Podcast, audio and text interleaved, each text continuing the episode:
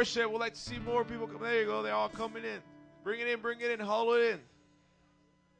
All the frontliner worshipers. We got a lot of space up in here. All right. I'd like to invite my sister Jerry Cross. Come on up. She's going to testify this morning. It's good to see everybody. God bless you. Hi, good morning. God is good. Amen. Well, I just want to testify to you this morning. Um, I know that a lot of you guys still live at home or you have your family nearby, but my immediate family is 1,800 miles away. I don't know if you understand what that means, but my parents, my mom, and um, my mom was diagnosed with cancer recently, and she had to have a mastectomy. She had to have her you know one of her breasts removed and and then they thought they got all the cancer but they haven't and it's really hard being 1800 miles away from your mom and so but i'm, I'm just so like filled with hope because god says he's going to meet all our needs he is Jehovah Rapha. He is the divine healer. You know, there's no physician somebody can go to that knows more than God. And so I want to tell you guys that even though my mom is far away, I'm doing all that I can here. There's not much I can do. I can't dwell on the fact that my mom is sick. I can't dwell on the fact that there's, you know, it's a long road. She wakes up with cancer every day and has to fight it. But you know what I'm doing here? I'm following God.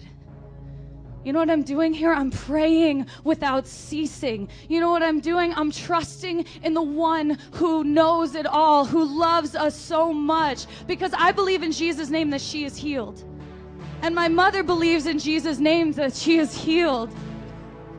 I talk to her, and she is the most positive person. She's like, I pray over my medicine and I say, You are going to kill cancer in Jesus' name. She prays over her water, everything that goes in her. She says, In Jesus' name, I am healed.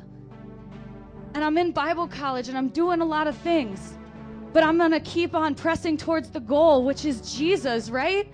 So this little issue is not going to defeat me. I'm not going to let it take over my life because I trust in the one. I trust in the Son. And I want to leave you with this this verse. It's one of my favorite verses of all time, and it's Romans 15 13, which is May the God of hope fill you with all joy and peace as you trust in him, so that you may overflow with hope by the power of the Holy Spirit. Does somebody need hope today? Does somebody need to trust today? Does somebody need to give their burdens to God and continue to press forward because He will meet you where you are? May you overflow with the abundant hope through the power of the Holy Spirit. Amen. I want to pray for you guys today before we worship the one who deserves all praise. Dear Jesus, we come before you today, and you know what people are struggling with. You know the sicknesses that people are dealing with. You know whether it's in their own selves or somebody that they love, God. I lift up my mother, Nancy, to you, God, and we claim her healing in Jesus' name. And for all over this place, whatever it is that they these people are facing, God, that you would meet them and that they would overflow with hope in the po- in the power of the Holy Spirit. Holy Spirit, you are worth it all, God. And we thank you. We just want to praise you today. In Jesus' name, amen. Hallelujah. Come on, lift up a shout of praise this morning. Say hallelujah. Come on, there's joy in this room. Come on, lift up his name. Jesus, we praise you, Lord. Hallelujah. Come on, we want to teach you this new song. It's called Alive. Can you say alive? Come on, tell your neighbor, say, I'm alive. We're alive through Jesus this morning. Come put your hands together with us.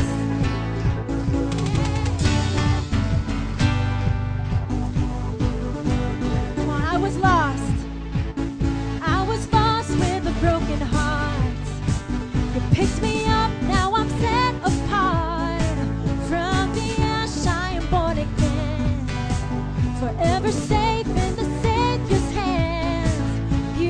more than my words can say. I'll follow you, Lord, for all my days. I'll fix my eyes following your ways. Forever free in unending grace. Say, You are my freedom. You are, you are, you are my free.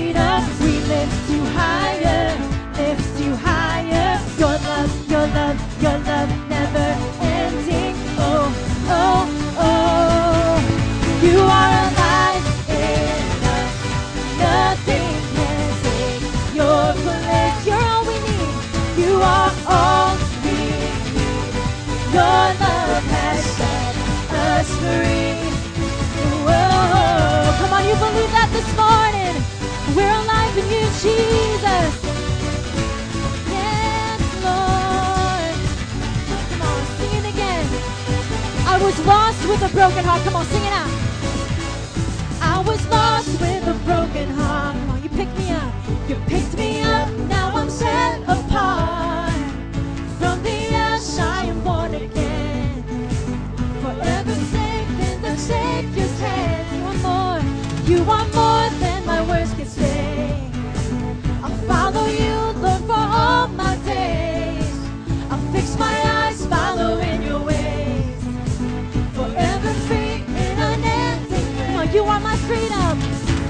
are, you are, you are my freedom. We lift you higher, lift you higher. Your love, your love.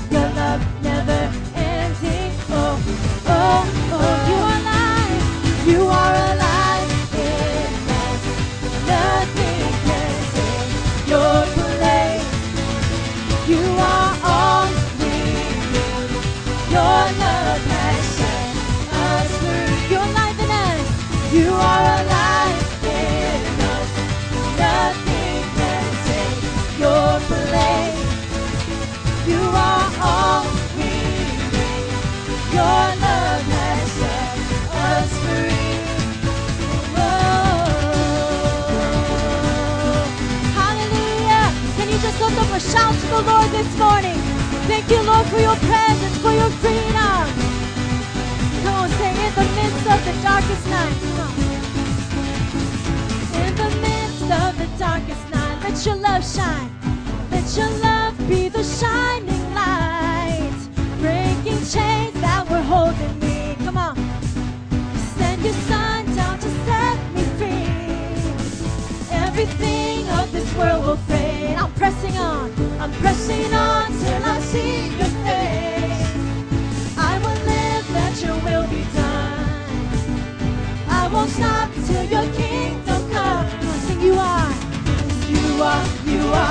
you are.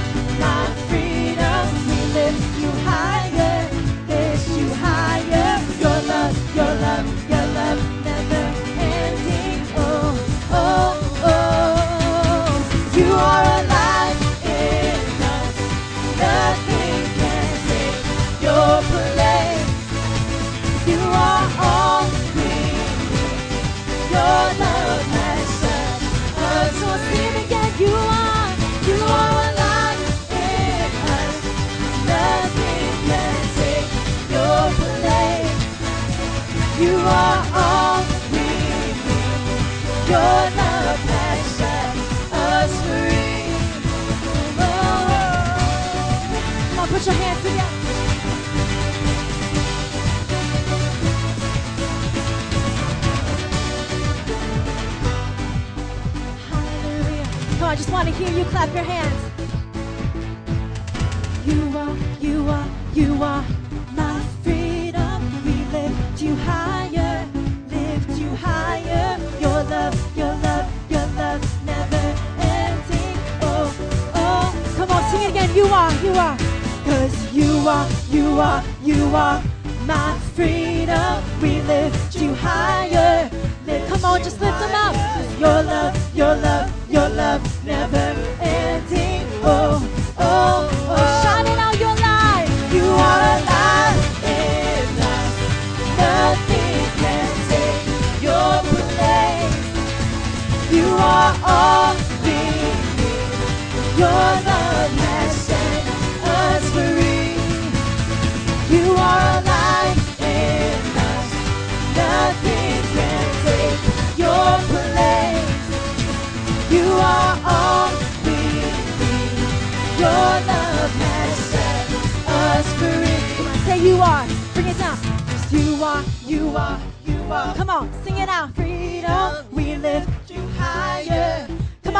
On, up. Come on, every hand raised in this place. Come on, he's our freedom this morning. Say, oh, oh, oh, come on, you, you are my freedom. Say, you are, you are, you are my freedom. We lift you higher, lift you higher. Your love, your love, your love, never ending. Oh, oh, come on, one more time with your voice raised. Say, you are, cause you are, you are, you are you higher, lift you higher. Your love, your love, your love,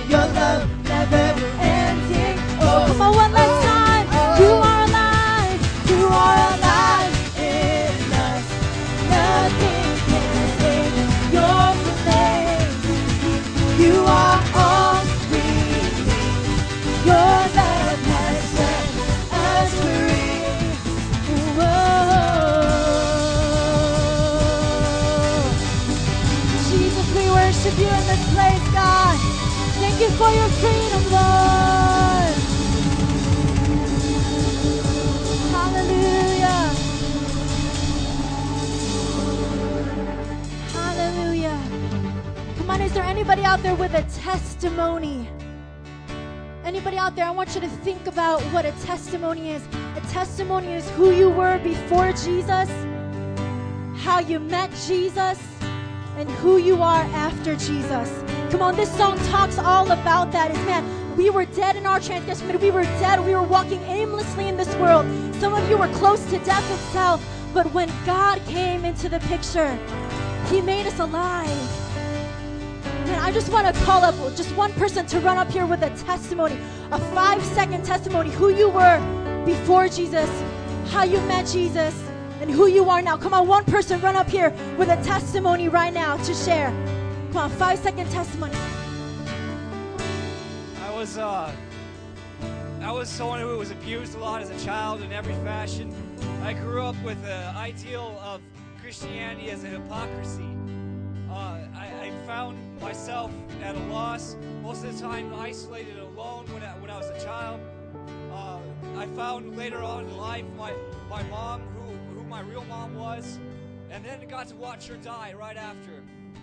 You can needless to say that would leave some weird questions in my heart. Ones that couldn't really be resolved by anyone else but God. I, I found myself later in life, about 18, fighting some of the similar problem. Um, I, one of the, the girl I was dating when I got out of jail, when I was, she, she, I came back to go see her. I found out that week she was dead. I, I it, it was a repetitive cycle in my life of death, seeing death and destruction. It came to a point where I felt like I could not be loved. I was undeserving. Where I could, where, where loving somebody was the wrong thing to do, and so I turned to bitterness and hate as a comfort to push forward. Obviously, this is not the right way to go. It only led me to worse places in life. Back in LA, I thought I solved it. I thought I would have. So I was getting to his church, just fighting the different way. But you know, the devil comes around and kill and destroy. Sends another girl. Boom. Gets pregnant. She kills my child. I had to face that the rest of my days. Sorry. But look at where I am now. I have greater love for his church than I have ever known in my entire life. I have more people behind me than I have ever dreamed of. You see, God will exalt you when you are willing to humble yourself before Him. And that's what it took for me to do. Hallelujah. Lord, thank you, Lord, that you love us, God, that you change us, God, and you want us to be alive in you, God. You, Lord Jesus. You're here today, God, wanting to make a new story in each and one of our lives, oh God. Each and every one of us, you want a story, oh God, of how you came, Lord, and how you want to change us, oh God. Hallelujah, God. We welcome your Holy Spirit here. Just say, Holy Spirit, welcome here. Say, Holy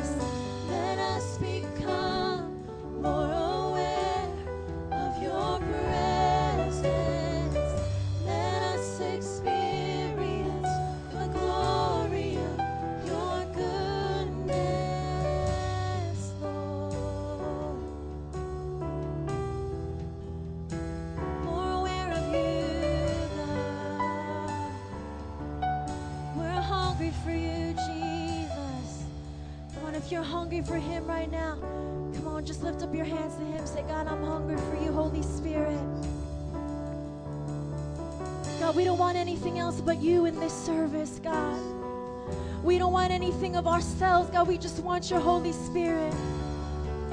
You're welcome in this place, God. Can you just make room in your heart for Him? Say, God, I make room in my heart for you. Come on, get rid of some stuff that's in the way right now. Make room for Jesus in your heart. Come on, tell Him, say, Holy Spirit, you're welcome here in this place, in this temple, God, in this heart, God. Come on, Jesus. Come on, talk to Him right now. You're welcome here, Jesus. You're welcome right here. Come on, not just for your neighbor.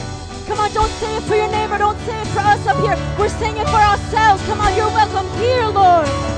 Here, God, a direct connection to you, Jesus. A direct connection to you, God. From me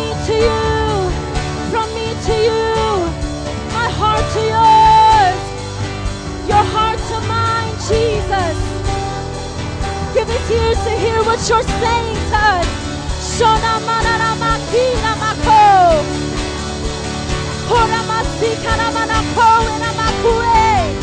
Ears to hear what he's saying for you. We open up ears of the Spirit right now that you would hear what he's saying to you. Shona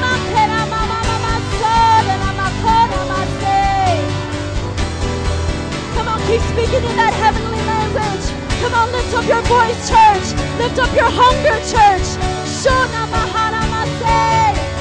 I just want you. I just want you. I just want you.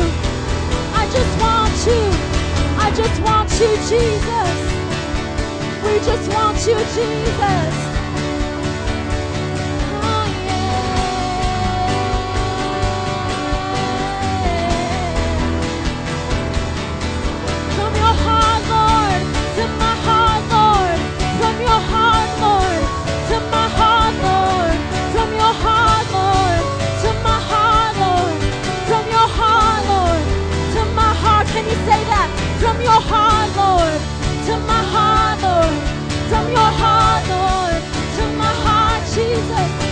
From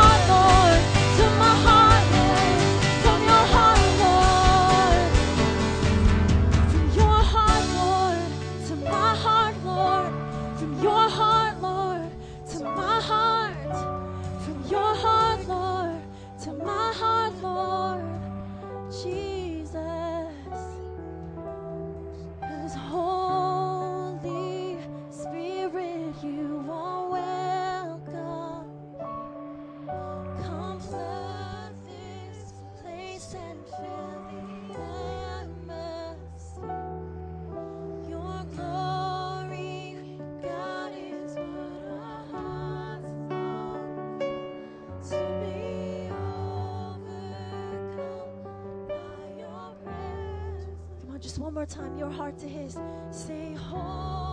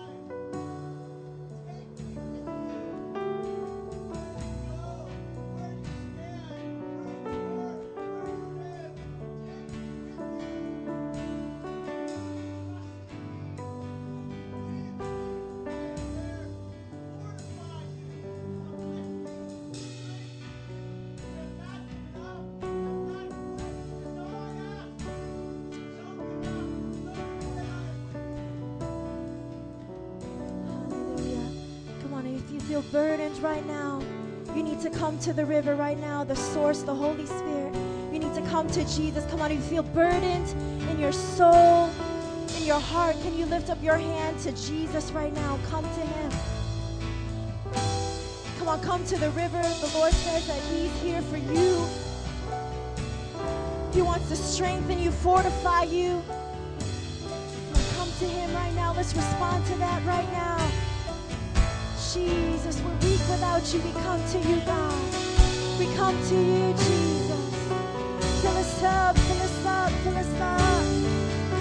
Fill us up, fill us up, fill us up, Lord. Come on, you need to be filled up. Come on, just tell him, fill me up, God. Fill me up. We come to the river. We come to the river. We come to the river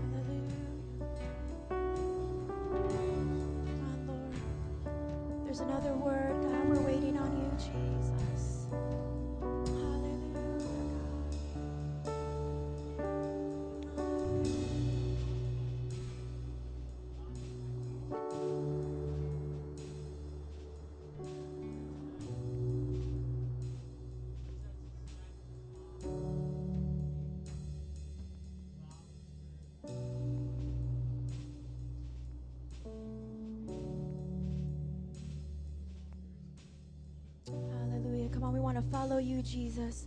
Come on, we want to follow you, God. We worship you in this place, God. We give you free reign. We give you free reign in this place, Jesus. We want you to fill us up. We want you to fill up our cups, oh God. Come, we just need a fresh touch from you, Jesus. We just want a fresh touch, oh God. We want to be refreshed in the river, God. We follow you today, God. God. Fill us up, fill us up, fill us up. Fill us up.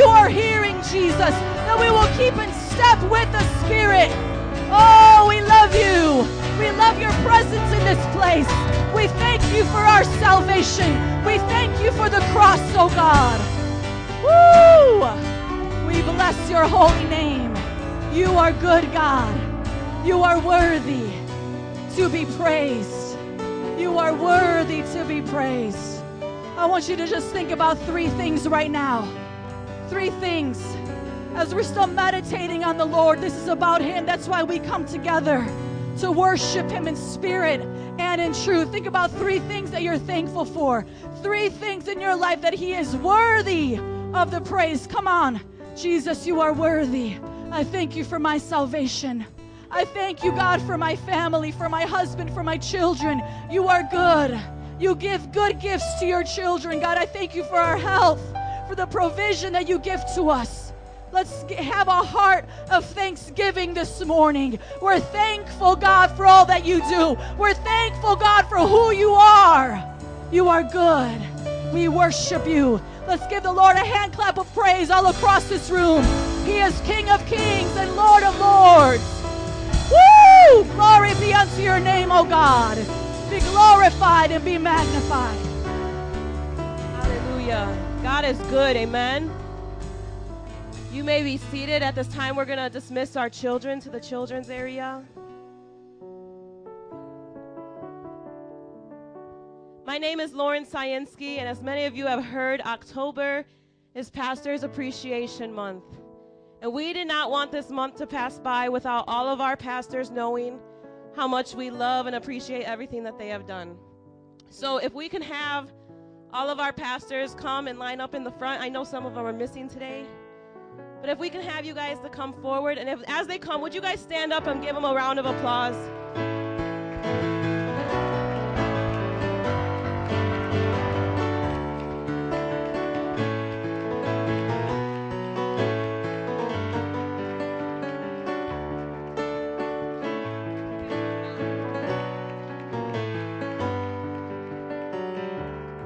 Amen. Y'all may be seated. oh, we are so blessed to have these women and men of God and women and men of integrity leading us. We are so blessed to have these pastors. I know it may be a little biased, but we have the best pastors in the world. Okay? I believe it with all my heart. But I know that all of us in this room have been affected by most, if not all of them, in one way or another the children's ministry, the youth group. We've been mentored, we've been counseled. We come here every Sunday and hear the word of God preached in your face, uncompromised, with passion. We cannot get it better. So we just want to say thank you. Thank you for everything that you have done, the things that we have seen, the things that we haven't seen. You know, pastor, being a pastor is a lot more than a Sunday morning. It's every day of your life. It's phone calls at three o'clock in the morning. It's it's nonstop work. It's hearing from the Lord all the time. So, um, if we can have Monique and Chris come, we just want to give you guys a small token of our appreciation on behalf of the leadership and the congregation.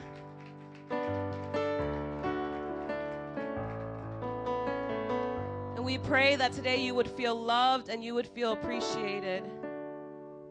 If we can have the elders and deacons that are here come to the front, we're going to lay hands on them as Brother Ricky leads us in prayer for them as we bless them today.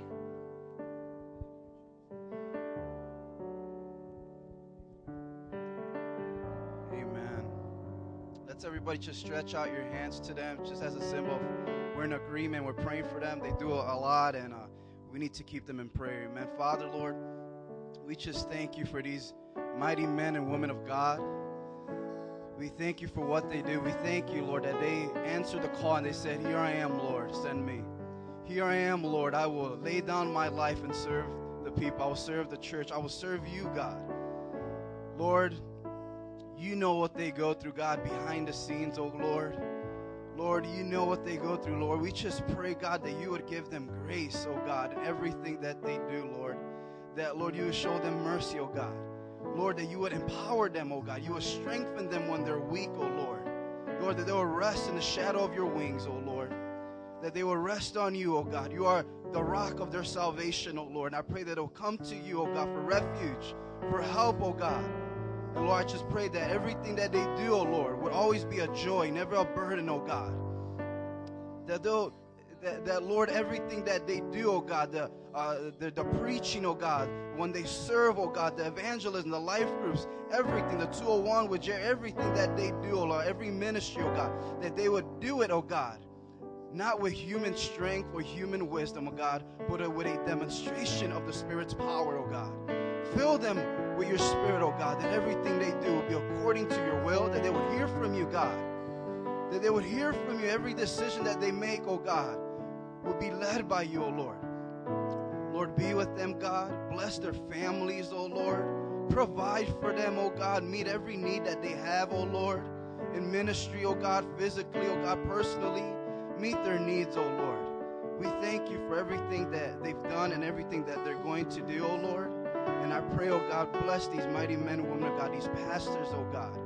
In Jesus' name we pray. Amen. Amen. Andrew, can you put some music on? We're going to give you a chance to come up, greet your pastors, give them a high five, give them a hug, tell them you love them and you appreciate everything they've done.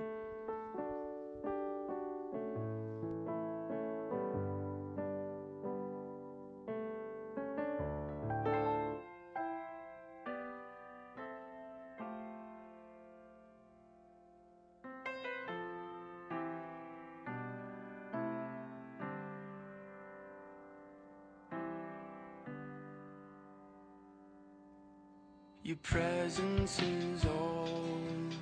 I am longing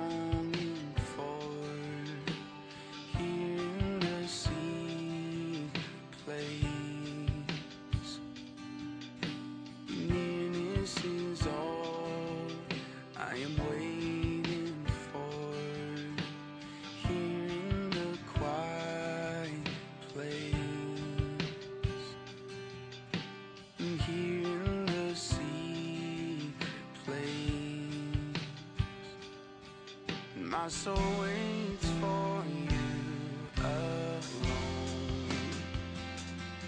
just like the watchmen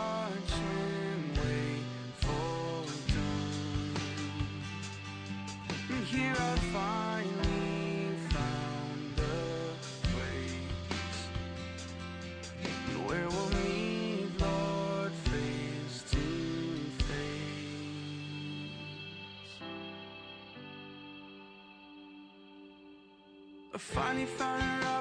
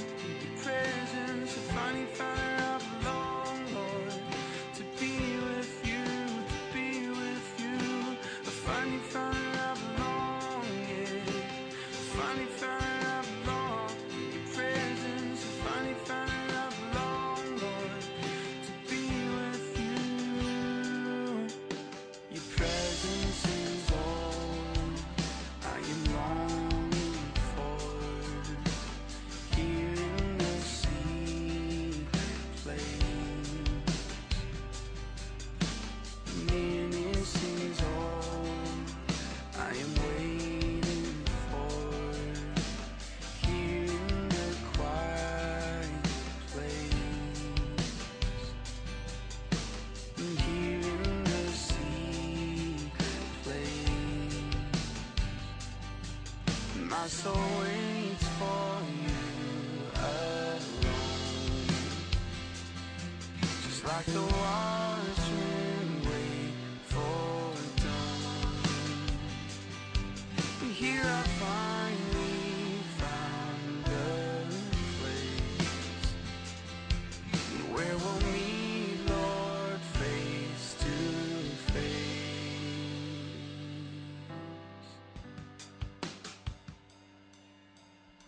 finally found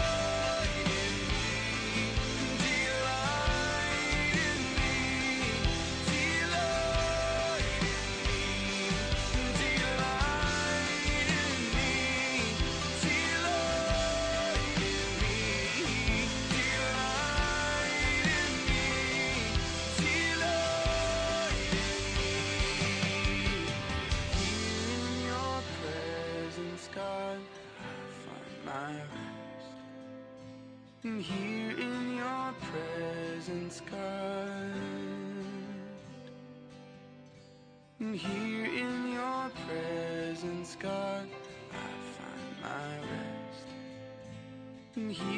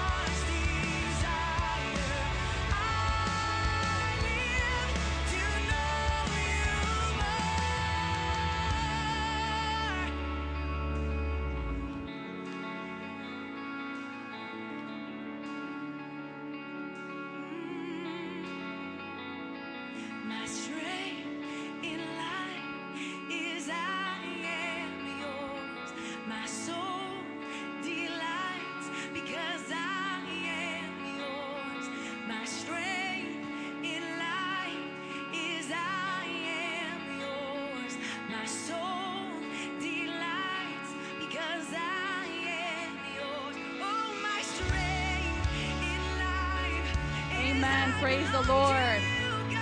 And from the staff to you, we just want to say thank you for being a blessing to us. We believe that each and every one of you are heaven sent. It is our honor to serve you, be your shepherds, and uh, we just do it as unto the Lord. Amen. Praise God. We're, I'm going to present to you a gospel message this morning. I'm going to preach to you a gospel message. If you could please turn with me to your Bibles to John 3:36. For those that do not know me, my name is Nancy Wyrostic. I'm one of the apostolic elders here. If you are there, please say I'm there. John 3:36. Lord,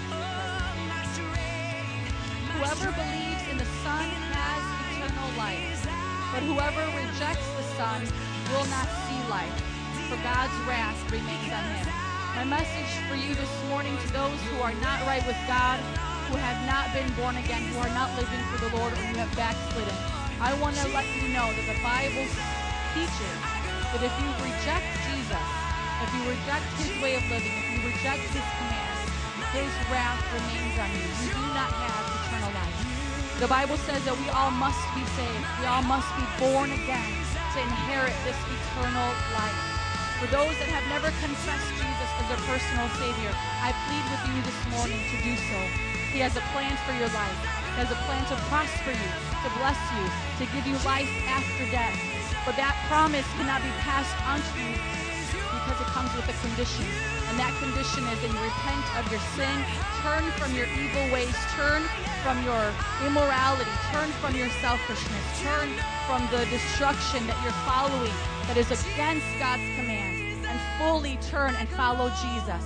Because the Bible teaches if we believe in the Son, and it does it's not enough because in James it says if we believe, it's not just enough to believe because the demons believe that Jesus is God and they shudder. But when we say we believe in Jesus, that he is the Son of God, we are accepting all of him. We are accepting all of his ways, all of his commands. And through that, we have eternal life. So I want to challenge you this morning. I want to speak to those who are not right with God. You're doing it half God's way, half your way. Turn from your wicked ways and follow Jesus because he's going to either be Lord of all or not Lord at all. Let's pray this morning. Jesus, we need you. We thank you, God, that your word is clear, that sinners will not inherit eternal life, that when we reject you, God, your wrath remains on us. And I just pray for conviction to fall on every heart this morning. For those that are doing it half your way and half their way, I pray that they will be called to repentance. For those that are continually rejecting you, not believing in you, not following after you, God, they do not want to be born again. I pray that this morning you call their name. You call their name, God. Holy Spirit, do a work right now. In Jesus' name. And everybody said, Amen. Please stand up to your feet with me this morning. If you prayed a prayer to the Lord and you believe that this message was for you, you have to get right. You got to go all for Jesus. You want to be born again. You want to be saved. Please, to my right, some of your left, Griselda and Ricky are there to pray with you. Any need you may have, but specifically for salvation, and if you want to get discipled, you want to say, God, I'm going your way. Meet with them during the fellowship time, and they will lead you in that prayer, and you will be blessed. Amen. At this time, we are going to do our confession of faith. For those of you who would like a handout, please raise your hand and kind of wave it so our ushers can see you. We'd like to give a few seconds, a few moments here for everybody who would like one. Some people like to just have it in front of their face. We do this every week because we want to tell the world, let everybody here know, especially if they're, they're a visitor, what our Christian worldview is. And this is our confession before the Lord and before man that we will stand upon this. Amen? Let's repeat this together on the count of three. One, two, three. I believe in one God and Creator who is the Father, Son, and the Holy Spirit. The Father who so loved the world, the Son who purchased my salvation, and his death, burial, and resurrection, and the Holy Spirit who makes me new and abides in me forever. I believe in the perfect Holy Bible that reveals God's purposes and plans for my life. I believe in the second coming of Jesus who will judge the living and the dead.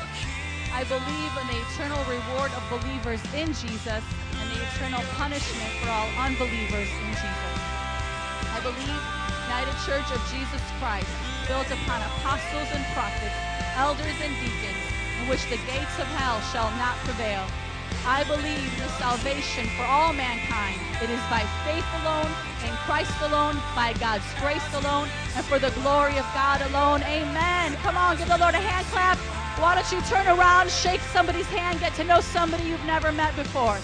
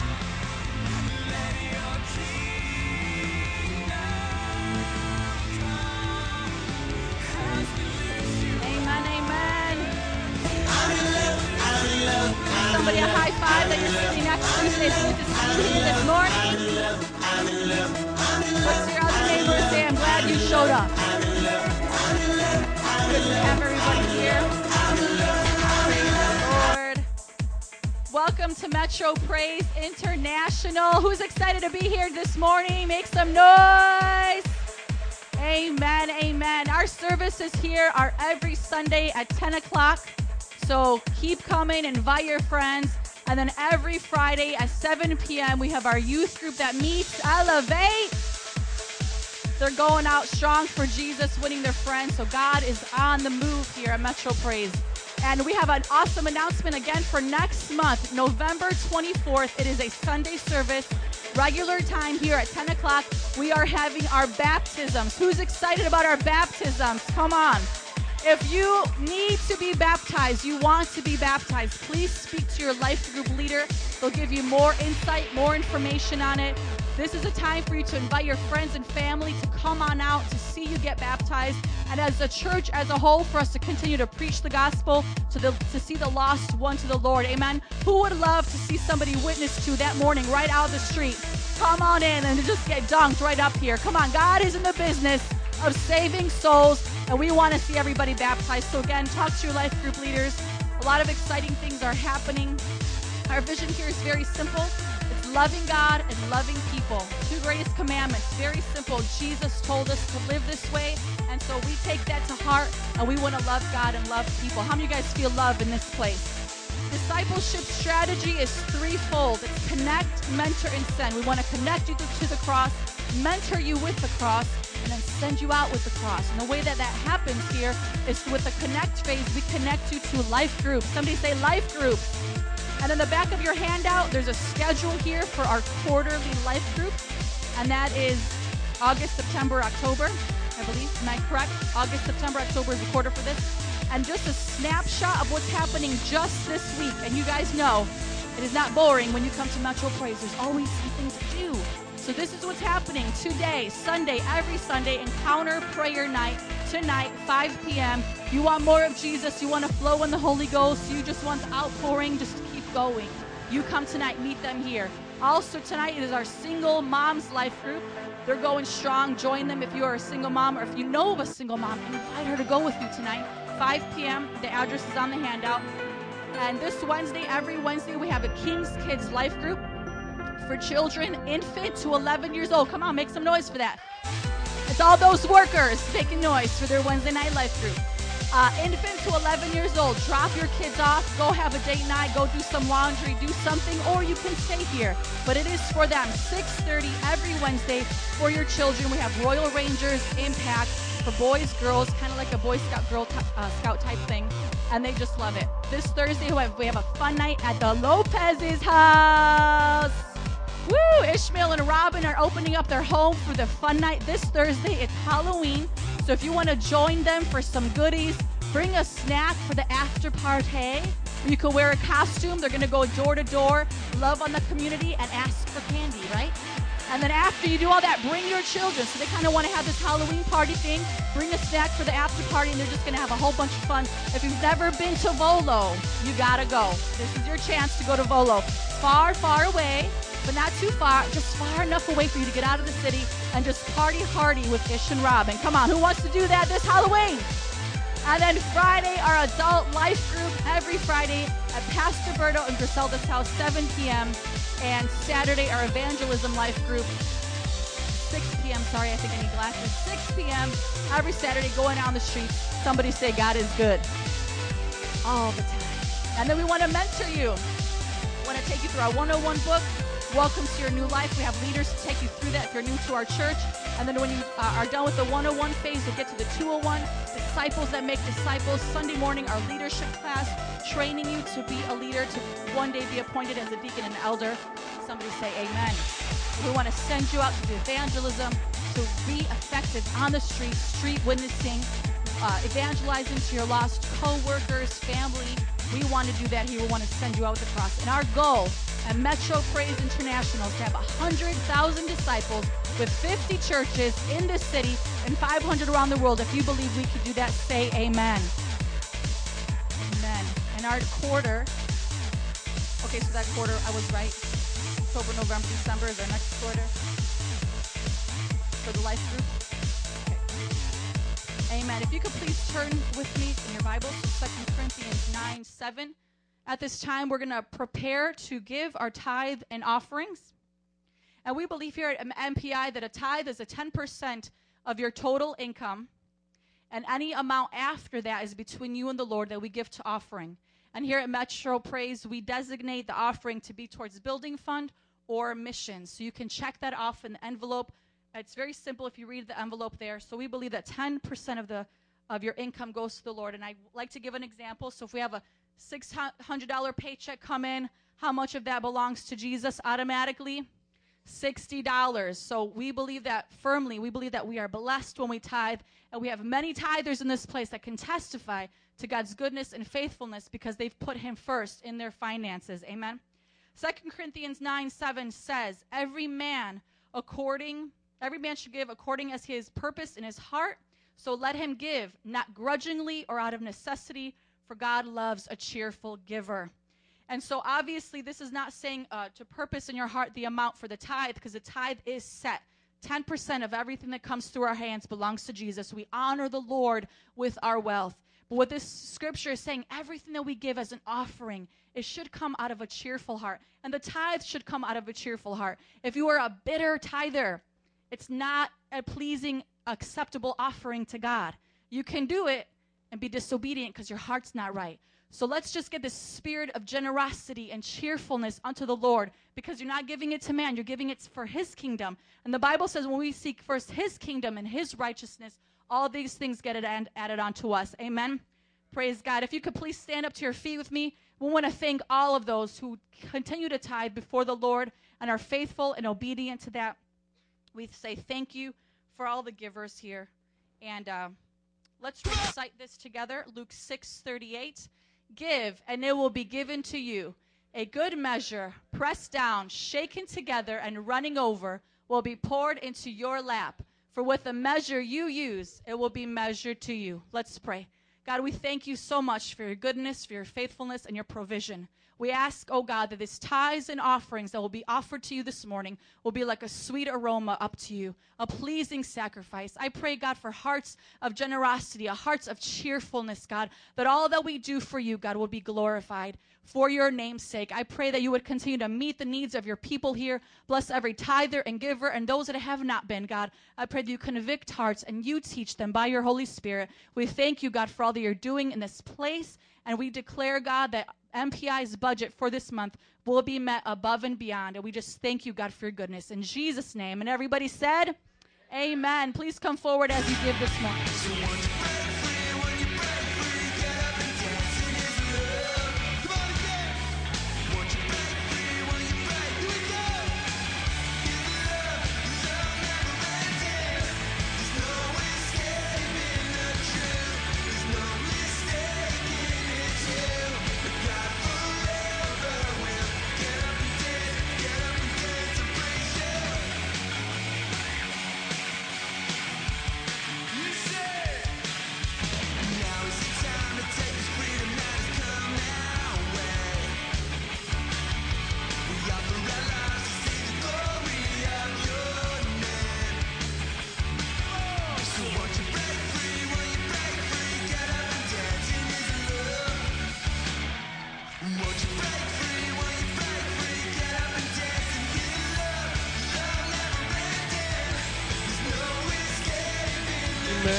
Love Jesus, can I get an amen?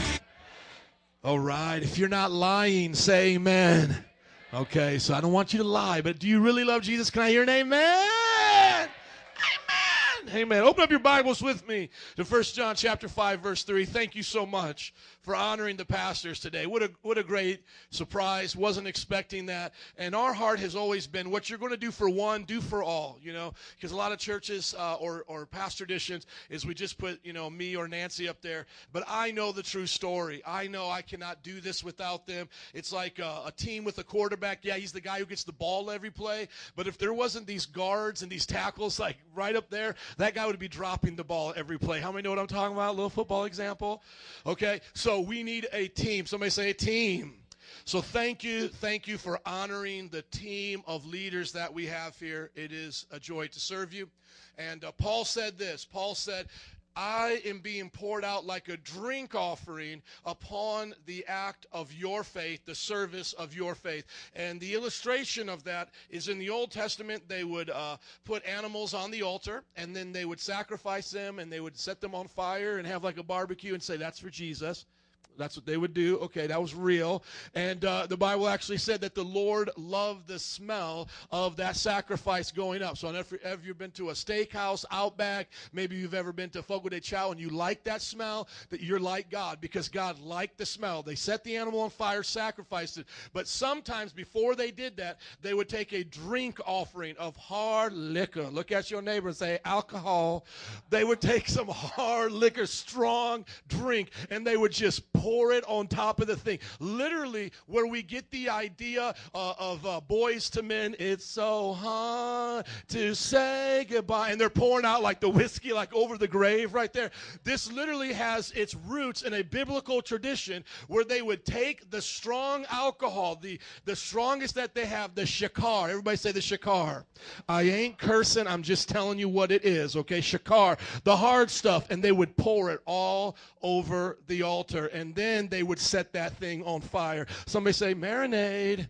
Ever have a bourbon steak? You know what I'm talking about. Hey, we're just not going to get into it right now, but honestly, that's the Bible drink offering. Everybody say drink offering. So Paul said in the New Testament, he said, It is my honor to be poured out as a drink offering on your sacrifice. So it is an honor for me today to be that, that well barreled uh, bourbon being poured out on the sacrifice of your faith. It is an honor today to do that in Jesus' name. I know I lost some of y'all spiritual people on that example, but it is what it is. We getting poured out for you like fine wine, baby. And that's who we are. We are the best of the best, the creme de la creme, because we serve a good God. Amen. All glory to him. And getting poured out. Look at your neighbor and say, He's crazy, but that's why we love him. Amen. If it's in the Bible, I'm going to preach it to you. I'm going to preach it to you. Now, some of you, you can't touch that stuff. You can't drink it. You can't even look at it. Don't do it. Amen. Okay. First John chapter 5, verse 3. It is what it is. I remember, well, I'll oh, start preaching another sermon. Help me, Lord. I was like trying to encourage you guys. And then all of a sudden it was like, no, don't- I ain't encouraged by that example. Him being poured out over me. I don't know. I don't like that strong drink stuff. Okay, it's just look it up. First John 5, 3, ver, uh, verses, uh, chapter 5, verse 3 through 5. And today we're ending the series. Could you put up the sermon title here? Because I want everybody to see it right here at the top of your notes, online, Facebook. We always put these things on the website. Here it is. Your faith determines your victory. Today is the last sermon in this series, and it's all about your faith determining your victory. The whole month has been about overcoming. Somebody say overcoming. Amen. Now, do you got the slide for November, baby? You got that? You gonna drop it like it's hot on them? Don't tease them. When they when it shows, oh, everybody go, oh, next month. no strong drink here, just the wine of the Spirit. That's all I got to say. Heroes of the faith. Next month. Come on, make some noise for this. Man, I got some people up here. I don't know if y'all know who they are. Well, I'm going to start with the real easy one. Dude with the lions. What is his name? Okay, we going with that guy. We're going to talk about some radical men like him. This guy, beers, split in the Red Sea. Who is that? Okay, how about this? Now we're getting a little bit more difficult. The guy sinking after walking on the water with Jesus. Okay, now this is upping the level right here. Woman praying with the priest watching. Hannah. Somebody say Hannah. We want to talk about some awesome women of God. Who is this right here? Another woman of God with the soldier raising up his sword. Deborah, amen. So we're going to be talking about heroes of the faith. Uh, these are just some of the ones I'll be covering. I may, I got 30 already done. Okay, every month we do daily devotions, and the daily devotions for this have already been written. They're going to be released one day at a time. I'm talking about Deborah. We got Hannah. We've got Peter. We've got Jeremiah. I don't know which ones I'm going to preach on. You know why? Because you're going to help me pick. So this week on Facebook, I want you to check me out, Joe Y. Rostick. Find me there because I'm going to ask you, what Bible hero do you want to hear about? And I'm going to give you the 30 that I've already written about in the devotions for you to choose from. Somebody say, oh, snap. Okay, so that's next month. This month, finishing out our series, put up the notes for me, brother. Faith is what determines your victory. Here is the scripture. We've talked about it all month, and I am going to just, oh, by God's grace, Lord help me, put it all together today. And this is what I'm believing. You may say, man, like I'm idealistic, I might be a little cray cray, but this is what I'm believing. Every single one of us are walking out of this place as overcomers. If you want to stay in your pity patty party and just have on your little sad hat, you can. Nobody is going to force you to get free. But if you want to get free, if you are sick and tired of being sick and tired, if you want to pimp slap the devil today, if you want to overcome those things that have been in your life, if you want to step out of your past and into your future, this can be your day. I'm coming right now, believing today's your day.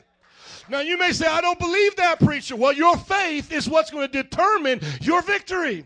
Whether or not you believe this, it's not going to affect your neighbor and it's not going to affect me, baby, because I'm walking out of here as an overcomer in Jesus' name. Amen. I am not leaving one thing in my life the same way as I walk out of here today. As I even before I get to read this scripture, I got two people believing it. I want us to read this confession of faith we've been saying all month long. I am who God said I am, and I can do what God said I can do. That's not because Joel Osteen said it or some word of faith preacher said it. That's because that's what God said. God said it to Gideon, You're a mighty warrior. God said to Abraham, You're a father of many nations. When God says it, we can do it. Amen. Put it up there for us so we can read it all together. One, two, three. I am who God said I am, and I can do what God said I can do. Just stay on these notes, DJ. I need your help. Just stay on the notes. One, two, three again. I am who, and I can do. Okay, now scroll down these notes. Look at the scripture. See if I'm making it up, trying to get you hype. In fact, this is the scripture. In fact, there is no doubt about this. This is love for God to keep his commands, and his commands are not burdensome. For everyone born of God overcomes the world. There ain't no but in there. There's no genealogy in there. Everybody overcomes the world, Jesus. But you don't know my life. You don't know what I've been through. But you don't understand all the problems I There is no but there. Go on Slim Fast and lose your butt. This is what God says. Everyone born of the of God overcomes the world. Are you a partially overcomer and partially getting pimp slapped? Or are you a 100% overcomer? See, what do you believe today? What do you believe? You may say, Pastor, I believe it, but I don't always see it. Well, then stand on your faith even if you don't see it. He didn't say everybody overcomes the world and always feels like it. Your feelings will deceive you. Have you ever felt like you were in love before? How did that work out? How about fifth grade heartbreak? Hello, somebody. I'm in love. I'm going to marry this person. I remember in Fort Wayne, Indiana, doing square dances with Katie Sorry. And I was like, Katie, I love you. I want to be with you. And she's like, I don't know you, but you're crazy. Don't talk to me anymore. And I'm so happy I didn't marry Katie Sorry from the fifth grade. But you see, my feelings, my, feel, my feelings made me feel like she was the one. But my feelings deceived me. Come on, you ever feel like you look good in the morning, put on your outfit, go outside, and then somebody tells you you got a booger in your nose, you got a big zit on your face, your hair's out of place, but you say, I felt good. I felt like I was looking good today. Did you ever feel like you had money in your pocket when you were out shopping and you were like, charge it, do it, bada bing, bada boom, and all of a sudden you get some insufficient fee amount on your credit card? Well, I was feeling it. I was feeling it. You were feeling jacked up and messed up. That's what happened. How many ever been to a wedding and feel you can dance? It just, the lights go on, the music comes on, and you just feel like you can dance. Then you look back at the videotape that somebody put up and you're like, man, I, I didn't think I looked like that doing the electric slide. Yeah, you looked like that, but you felt like you were like Michael Jackson, thriller, you know, like doing whatever you doing. Your feelings can deceive yourself. It doesn't say about your feelings. In fact, this is love for God. Keep his commands. His commands are not burdensome. For everyone born of God overcomes the world. This is the victory that has overcome the world. Our prayer and fasting and going to church seven times a week. Is that what it says? It says, This is the victory that overcomes the world, even our, even our faith. You see, some people want to say that you don't have a part in this. Some people want to look at the Bible as a fatalistic type of Bible or a story where God does it all and you sit back passively and He just does it to you. So people will say, Well, I'm not set free from such and such because the good Lord has not taken His time yet to set me free. When God wants me free, I'll be free. Somebody say, The devil's a liar. It didn't say based on God's faith. If it was according to God, you would have been woke up this morning hitting your knees and praying. He would have been playing you like Pinocchio, speaking in tongues. You would have came in here shouting. But you are not Jesus is Pinocchio. Are y'all listening? You're not his little puppet. It is your faith. Your faith determines the victory that you have in this world. It's not your neighbor's faith. It's not your friend's faith. It's not your mama's faith. I'm going to walk out of here victorious. You can walk out of here busted and disgusted. It's up to you. I'm going to walk out of here on the victory of Jesus Christ in His faith that He placed in uh, His word that He placed in my heart to give me faith. My faith is in His word, but I have to choose to believe. Somebody say, My faith. Oh, help me, Jesus. I'm telling you, this week I told myself, I like sat down. I sat down and I told myself, God is my witness. Oh, Dios mío, He knows. And I said, God, I have been preaching this every single week. I don't even get through my notes. I can't even tell the whole story. And I was like, deep breath. Okay, when I come up this, this is literally what I told myself. When I come up this week, I am not going to preach. I'm just going to talk and I'm going to read my notes. And I'm being dead serious. I went through this in my office and I said, if I read my notes, I can go through the introduction in 12 minutes. I have already preached for 12 minutes and I haven't even got to point number one. I haven't even got to point number one. Just scroll up and show them there's a point number one, and then there's a point number two, and there's a there's a point five I got to get to today. But I'm just so excited about somebody overcoming because if you can get that word in your heart today, it will transform your life. Amen. Woo! Praise God. Let me just read the scripture. In fact, this is love for God to keep his commands, and his commands are not burdensome. For everyone born of God overcomes the world. This is the victory that has overcome the world, even our faith. Who is it that overcomes the world? Let's say it together. Only the one who believes that Jesus is the Son of God. Let me give you now to point number one. Here are these terms defined easily for you to remember. Number one, what does it mean to love God? According to this passage and to Jesus' words from John 14, 15, it means to obey his commands. So if you love God, you will what? Obey his commands. That's what he said. If you love me, you will obey what I have commanded you. How many parents do I have here? Do you not expect the children who profess their love to you to obey you? Right? If you love America, you're going to obey the commands of America. You're not going to cheat on your taxes.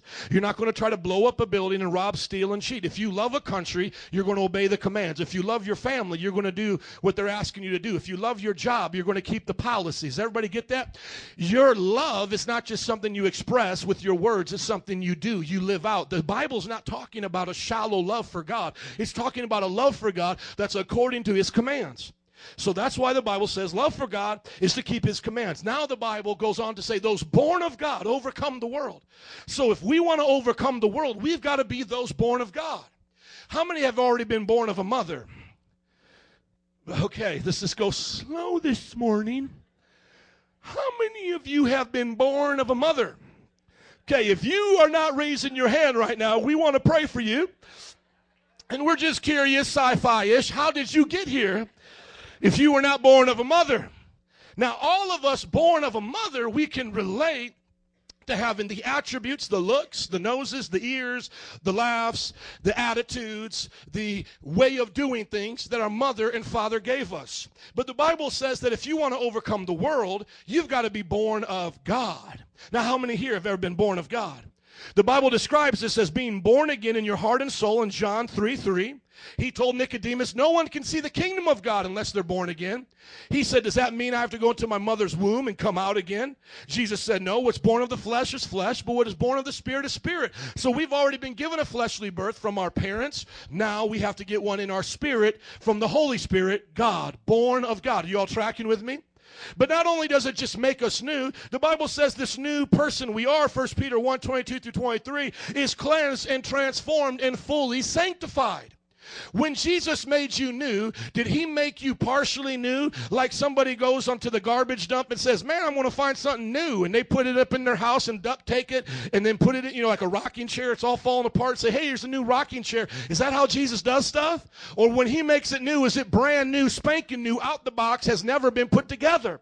When Jesus made you new, according to Peter, he didn't leave some sin in you and some bad stuff in you and say, Here's the new you. And you're all dirty and messed up. You know, You're like that ugly girl watching the Maybelline commercial, and you're like, if I could just get Maybelline, I'll be beautiful. If I could just have this hairdo. You know, like dudes are like, if I could just wear that shirt, I'll look just like Arnold Schwarzenegger. No, you're still messed up without all that, you know. And here's the point: when Jesus does that, is he like playing? You know, anybody remember the uh, the the the things, the glamour shots? Does anybody remember glamour shots back in the '80s? Like we just going to put a lot of makeup on the women and say you are glamorous. No, you are weird.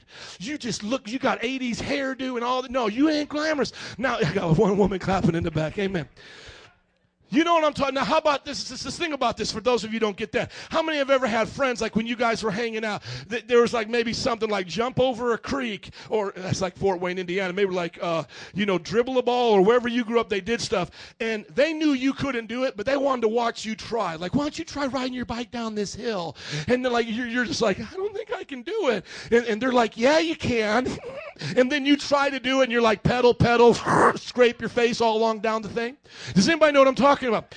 Does God do that to us? Does God say, here's glamour shots, you're really beautiful, but we look weird to everybody else? Does God say, hey, you can live holy, but really you're just going to slam down at the bottom of this hill? Or does it mean what 1 Peter 22 to 23 says, that we have been totally transformed and cleansed, made holy, for he is holy? And then in Corinthians 5 17, 2 Corinthians, we are made a brand new creation. Is Jesus that used car salesman going, "Oh, you're brand new. This is this is just like this car. It's a 1979. It's brand new." You're like, "This thing ain't brand new. This thing's messed up." Is God looking at you, just looking at you all messed up with all your sin and just playing a mind game with you? Look, you're brand new. Does God do that? But don't we act like that sometimes? Don't we think when we're born of God that we're kind of a Jekyll and Mr. Hyde? That we're born of God, but really we still got a lot of evil in us. We still got a lot of bad in us. And God says we're holy, but we're really not. We're just jacked up sinners. If that's true, then why did God say what He said? When you're born of God, are you still a sinner or are you now a saint? Are you both? Are you a sinner and a saint? Like, who am I going to be today? You know, like you're in traffic. You're like, man, I ain't going to be a saint with this dude right now. I'm going to be a sinner. Is that what it's like?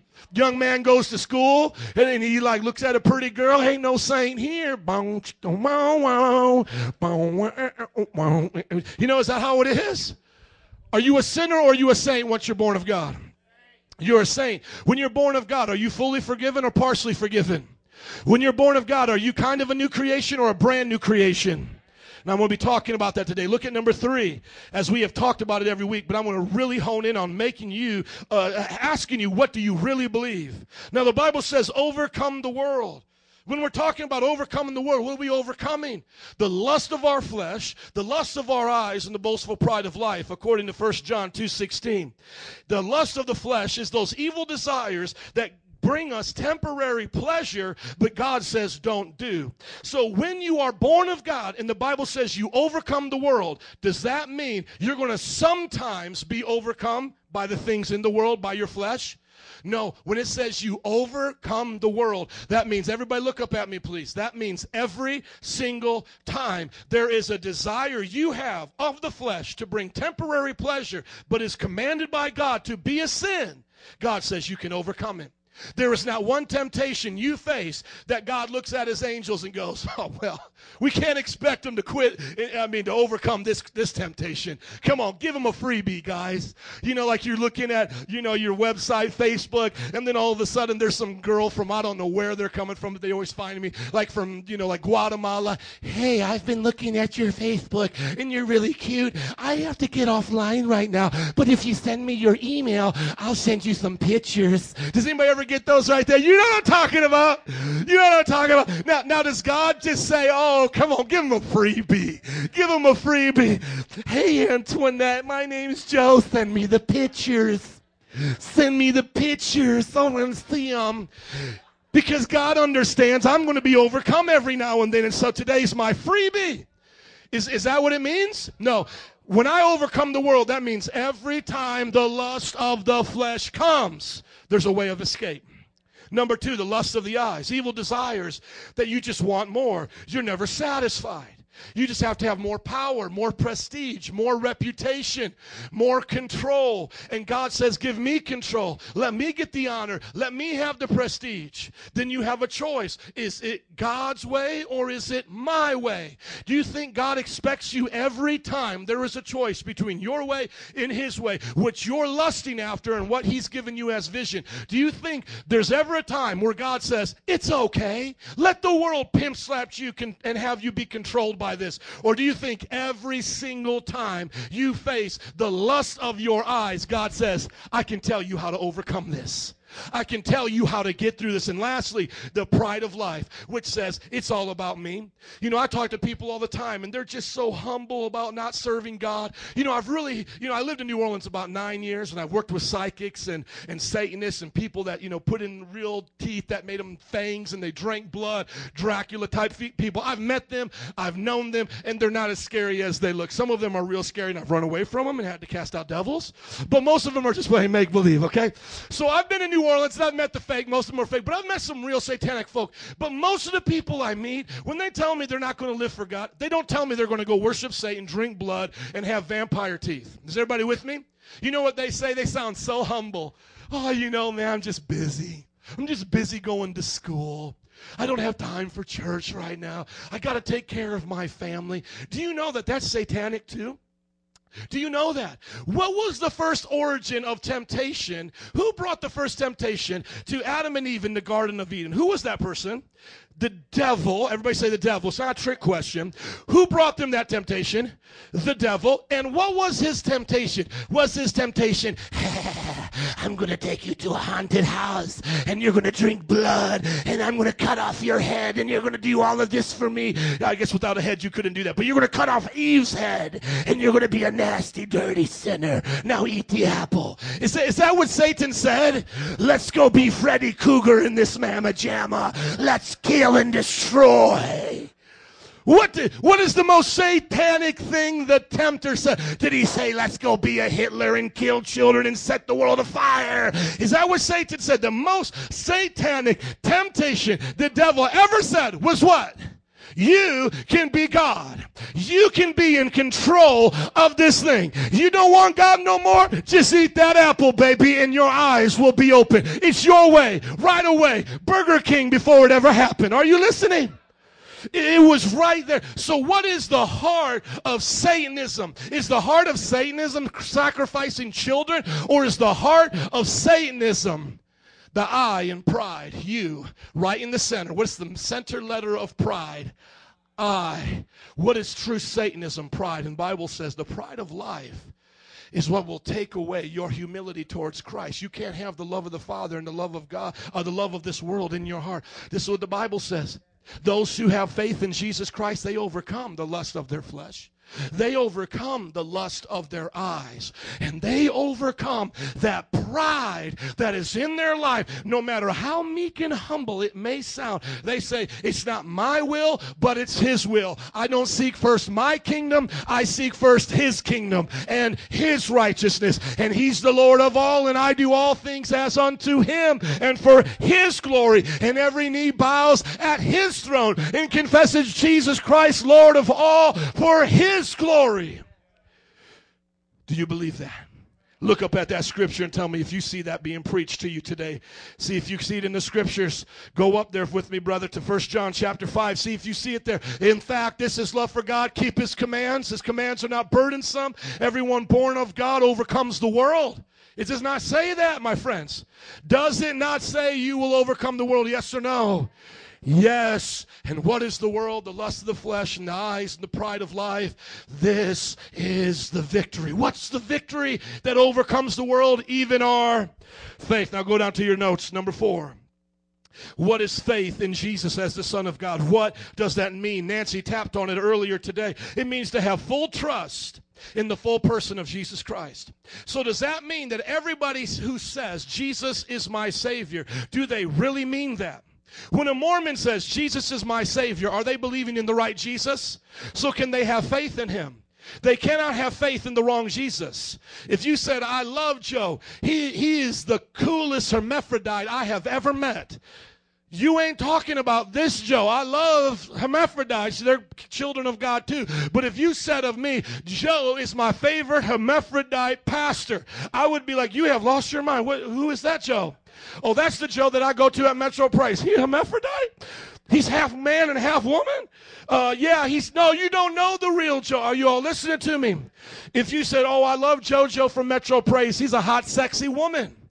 He's a cross-dressing hot sex. You're looking at me crazy, but I'm gonna bring make a point. If you say I love JoJo from Metro Praise, he's Metro, and he is a hot, sexy, cross-dressing woman.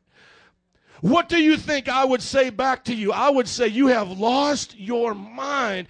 JoJo ain't no Metro cross dressing sexy woman. I love them people and I want to hang out with them people. I love all people. Y'all listen to me. But that ain't me. Look at your neighbor and say, that ain't him. Look at your other neighbor and say, I know that ain't him. Come on, you can know something about your pastor. I know it's hard, but you can know that, okay? But some people say, "Oh, I believe in Jesus, and he was a prophet. He was a good man." Oh, what Jesus you talking about? The Jesus of the Bible was not just a prophet or a good man. You are diminishing from who he is if you just say he was a prophet and a good man. Oh, I love Jesus. He was brothers with Satan. They had a battle in heaven, came down to earth, and now we get to be like him and have planets and have our own children. Oh, really, Mormon? What Jesus? How are you talking about? You have lost your mind. Oh, Jesus was just like Buddha. He told us good things like fortune cookies, love your neighbor, golden rule. What Jesus you talking about?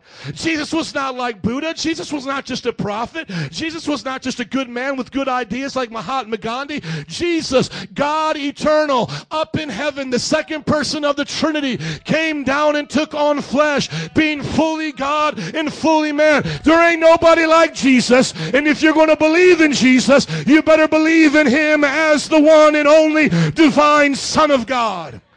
That's how you put your faith in Jesus. Then other people, Hercules, her, oh Jesus, Jesus, I believe in him. Okay, I'm not a Mormon, a Muslim, a, a Jehovah Witness, whatever. I believe in that. I understand that. But you know what? What is faith? What is faith? Is, is it just to say I believe in Jesus like I believe in Martin Luther King? How many believe in Martin Luther King Jr.? Make some noise. Now, now, do you get an inheritance with Martin Luther King Jr. because you made some noise? Is one of his family members looking for you today from the family trust? Oh, you believe you believe in Dr. King? Well, here you go, honey. You get some money. You're a part of his family now. Oh, does Dr. King ever speak to your heart? He speaks to my heart. Is that is that what we're saying? You see, because you can believe in a historical figure. That doesn't mean you're connected to that historical figure. How many believe in Michael Jordan?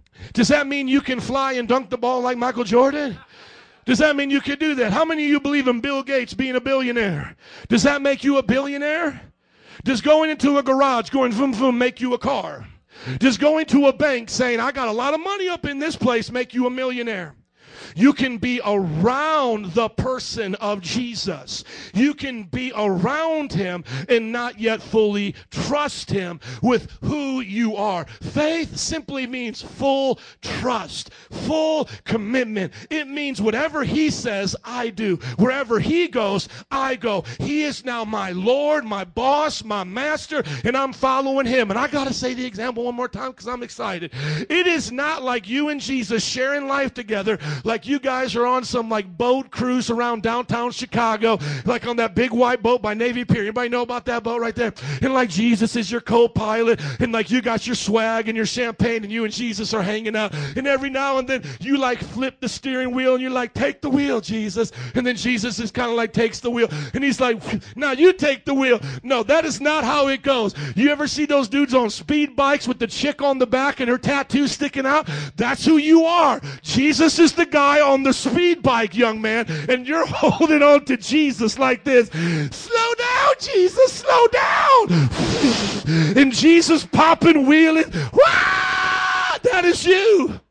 That is you. You know what I'm talking about. Brothers be stumbling, looking at them hot chicks going by. People looking at you, look, oh, look how hot you is hanging out with Jesus. That's how it is. But Jesus is in control. You're hopping on to Jesus's motorbike and you're holding on and you're squeezing and you're saying, wherever you take this little Suzuki, I'm going with you. Somebody say amen. Oh, praise him. Faith in God means to have full trust and full assurance in the person of Jesus. You want to know who Jesus is? Read the book of John. Start in chapter 1, verse 1. Read all the way down to verse 18. And then if you want to skip ahead, read John chapter 3. Number five, somebody say overcomer. An overcomer now, right here. Somebody say right here is that person that puts their faith in Jesus. You put your faith in Jesus. You believe who he said he is. Your full trust is in his arms, like those trust falls. You go back into his arms. You trust him. The Bible doesn't say you might be an overcomer.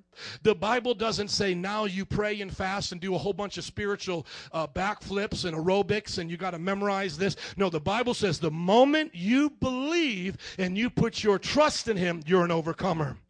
And what is that confession? I am who God said I am, and I can do what? Now, here are the heart revealing questions. Number two Do you believe in God?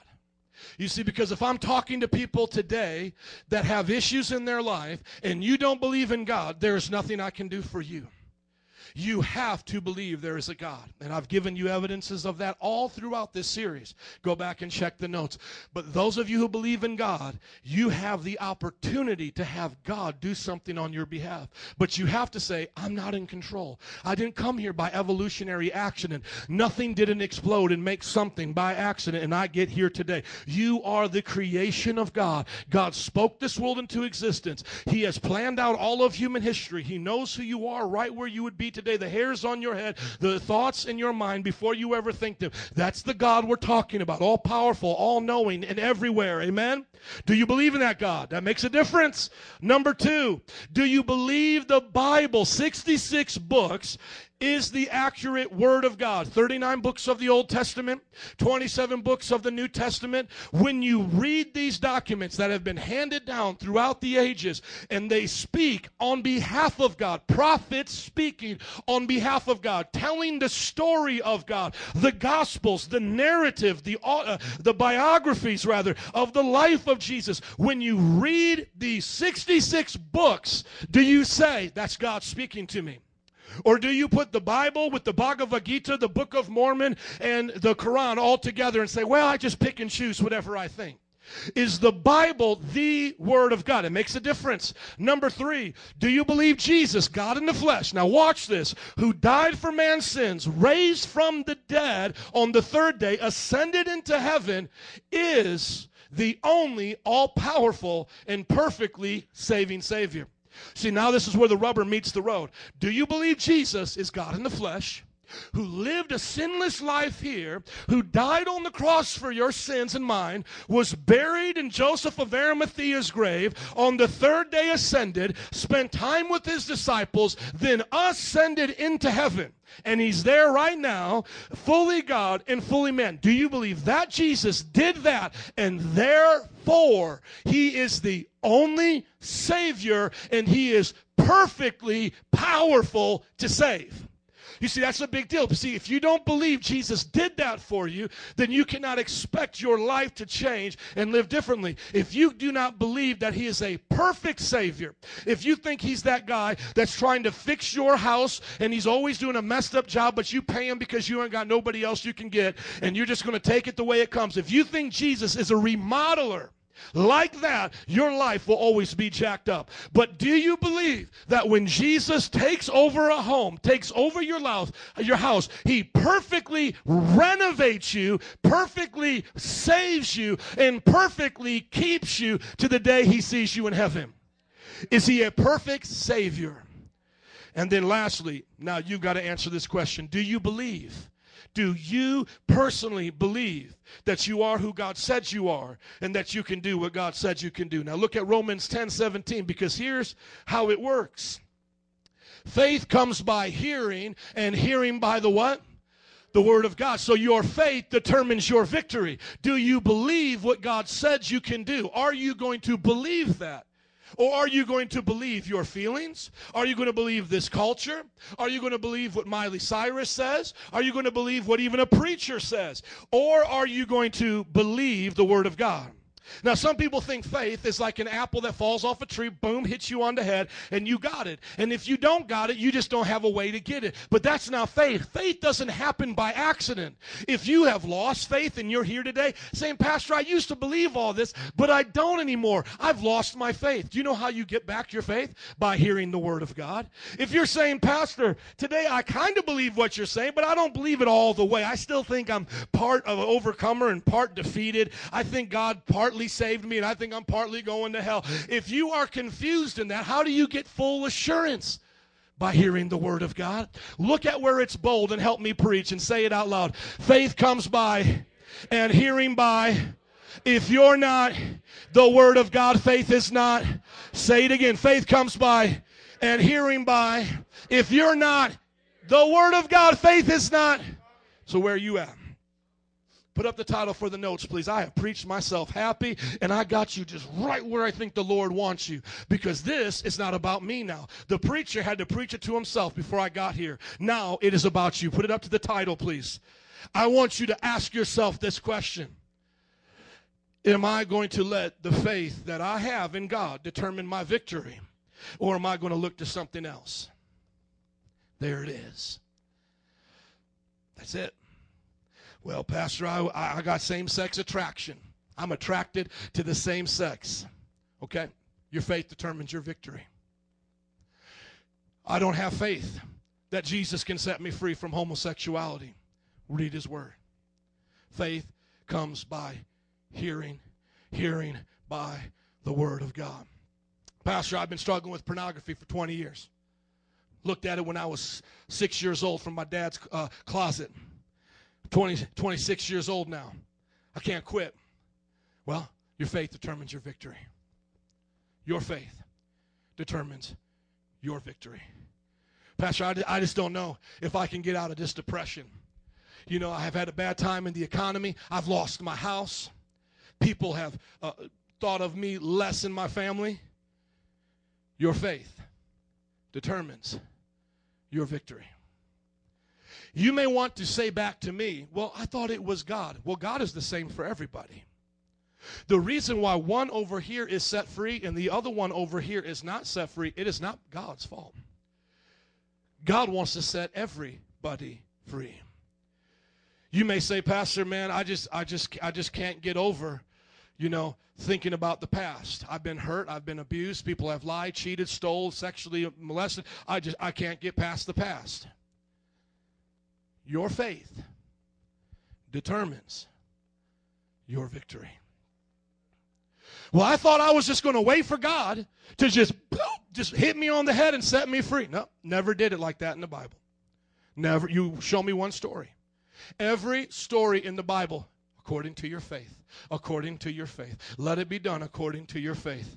Gideon never would have been Gideon if he didn't believe what God said, that he was a mighty warrior. Deborah never would have did what Deborah did. Everything we're going to talk about, heroes of the faith. Hebrews chapter 11. By faith, by faith, by faith, by faith, Abraham left his home and went to a place he had never seen before. By faith, he received a child of promise. By faith, Joseph left the house of Pharaoh and became from the pit to Potiphar to prison up to, Pharaoh, uh, to, to Pharaoh's house. It's by faith. By faith, Daniel went into a lion's den. By faith, Shadrach, Meshach, and Abednego didn't get burned by the flames. By faith, Peter walked on water. By faith, by faith, by faith. It is your faith. It is your faith that determines your victory. It is all on what you believe today. If you want to reduce it to a mockery, I've had people mock me back like this. Oh, so what you're saying is if I believe God, mm, I'm just going to change like that mm, and just snapping their gum at me. Yes, that's what I'm saying. And you are a fool for doubting it. How do you think this world got to be? God spoke it and it came. How do you think a new life comes? God spoke it and it comes. It's a miracle. You think you're going to go to 12 steps? I went to one step, baby. High school dropout, arrested eight times, smoked and did drugs, sold drugs. It was one step, November 5th, 1995, that turned my life upside down or right side up. You can say, I want to go on the long journey with Jesus to sanctification. You can take that long journey, or you can go right now and be set free. You, you can say right now, well, Pastor, I don't know how sure I believe that. Click, clink, lock the door, throw it away. I know, I'm not sure if I believe that, but I'll stay here in the prison cell of my own mind, my own thoughts, my own sin, my own temptation until just dear old Jesus comes and picks that key up and sets me free. You can do that until you realize the key is faith. Until you realize the key is faith. I want to show it to you. Point number four. Point number four. We ain't to five yet. Somebody say, Help him, Jesus. Point number four. Look at it. Romans 10 17. I want you to see it all together. Romans, let's say 10, verses 9 through 10. I'm not trying to be cocky and I'm not trying to have a swag with you. I am telling you as it TI is for you, for me, from the front row to the back row, from the pulpit to the pew, from the visitor to the elder. This is the way it is. This is God's principle of his kingdom. And if you want it, you can have it. Your faith determines it right now. I don't have the scripture in the notes because I want them to see it. Look at Romans 10, verses 9 through 10. If you're there, say I'm there. If you're not, say, hold up. Man, come on, Pastor. You're making me feel bad right now. You mean I'm actually responsible for the person I become in life? Yes. You, you mean God actually res- wants to respond to faith, and until I have it, He won't respond to my pity patty parties? Oh, yeah. I'll blow your mind right now. I got somebody happy, but I will blow your mind. Why do you think God only touched those he touched, only responded to those he responded? Do you think it was problems that motivated him? Do you think God just said, well, I just want to help everybody that's got a problem. So I'm just going to walk on the earth, find a blind man, you got a problem. No, God went to people who had faith. There was a lot of blind people that didn't get healed like blind Bartimaeus. Why did blind Bartimaeus get healed? He had faith. There was a lot of people that were not chosen to be disciples. Why were they chosen? He saw that they would have faith and put it in him and they would fulfill the goal that he had for them. Jesus sees what's in your heart. The Bible says that only that thing that pleases him is faith. Hebrews says, without faith, it's impossible to please him. So I know a lot of times in church you guys want to do counseling and people want to talk, talk to the pastor for three hours. Well, this is my problem and this is what I've been through. And like sometimes like I feel like a nut and sometimes I don't. And uh, you know, like I'm a little crazy and and then I just hear what I have to say. No, Jesus said, tell me one time where Jesus sat down with somebody like Dr. Phil and said, Hey, let's just talk about your problems. Jesus said, This is the way it is. Nothing is impossible to those that believe. If you have faith in your heart the size of a mustard seed. Say to this mountain, get out your way and cast into the sea. I'm done. Lesson number two. Are you ready? That's that that is it. That is lesson number 1. That is how it works in God's kingdom. Well, I'm not sure if I believe that. Okay, we'll stay with that mountain in front of your face then. Well, I'm not sure if God want to do that in my family. Well, stay jacked up in your family then. There was once a rich man that said, Jesus, I want to serve you. But you know, I got all these riches. And Jesus said, sell everything you have and come follow me. Jesus didn't say like, hey, sell half you have and let's work it out over time. And you give a little and I'm going to give a little like he's on Pawn Stars, like trying to negotiate with them. He said, hey, you don't want it? I'm going this way. The disciples freaked out. They looked at him and they said, who then can be saved? He said, with God, he said, with man, it's impossible. But with God, all things are possible. You see, what we don't understand is that the same way he saved us is the same way he sanctifies and changes us. It's because some of us here take this message of faith and transformation so uh, uh, against the grain that we forget how did you actually get saved? How did you actually get a ticket to heaven? Did you get a ticket to heaven because you washed the church's windows and you just hung out with Daddy Jesus so much and he said, Oh, let's just look at them, angels. Let's give them a ticket to heaven. They come around here all the time. How did you get a ticket to heaven? How did you get your name written in the Lamb's book of life? By faith alone. Well, how are you going to get that attitude changed? How are you going to get your world changed? How are you going to see your life change? Is it by you doing a bunch of things? No, by faith in God. Oh, thank you, Jesus. If you're there in Romans 10, turn there with me, please. A little sassy, but it's all right. I'm so happy you're getting this today. Because as for our church, this is what we believe. I don't believe in counseling for counseling's sake, though if you need counseling, that's great. We do marriage counseling, we do different things. But here's the counsel have faith in God. Well, I don't know how to have faith in God. Read your word. I can't make you go to heaven. I can't change your marriage. I can't change you. Nobody here can change you. You understand? I'm here to give you the word so faith comes into your heart. Look at what it says in Romans 10 9. If you work really hard, go to church, confess your sins to a man who dresses up like mother and everybody calls father, and you kiss his ring, he feeds you communion, and then you get baptized as a baby, and then you get confirmed, if you do that, you will be saved. Is that what it says? If you fast 40 days a week, if you speak in tongues, jump in the church, run, shout, holler, give a thousand dollars to the preacher, wink, wink, and tell him it's not that you expect anything, but every now and then you're going to ask for a favor. And then you show up on Sunday and look at him biting your nails, not knowing what he's talking about, you're going to be saved. Is that what it says? How do we get saved? If you declare with your mouth Jesus is Lord and believe in your that God raised him from the dead, you will be saved. Oh, hold on. We got a principle here about salvation now.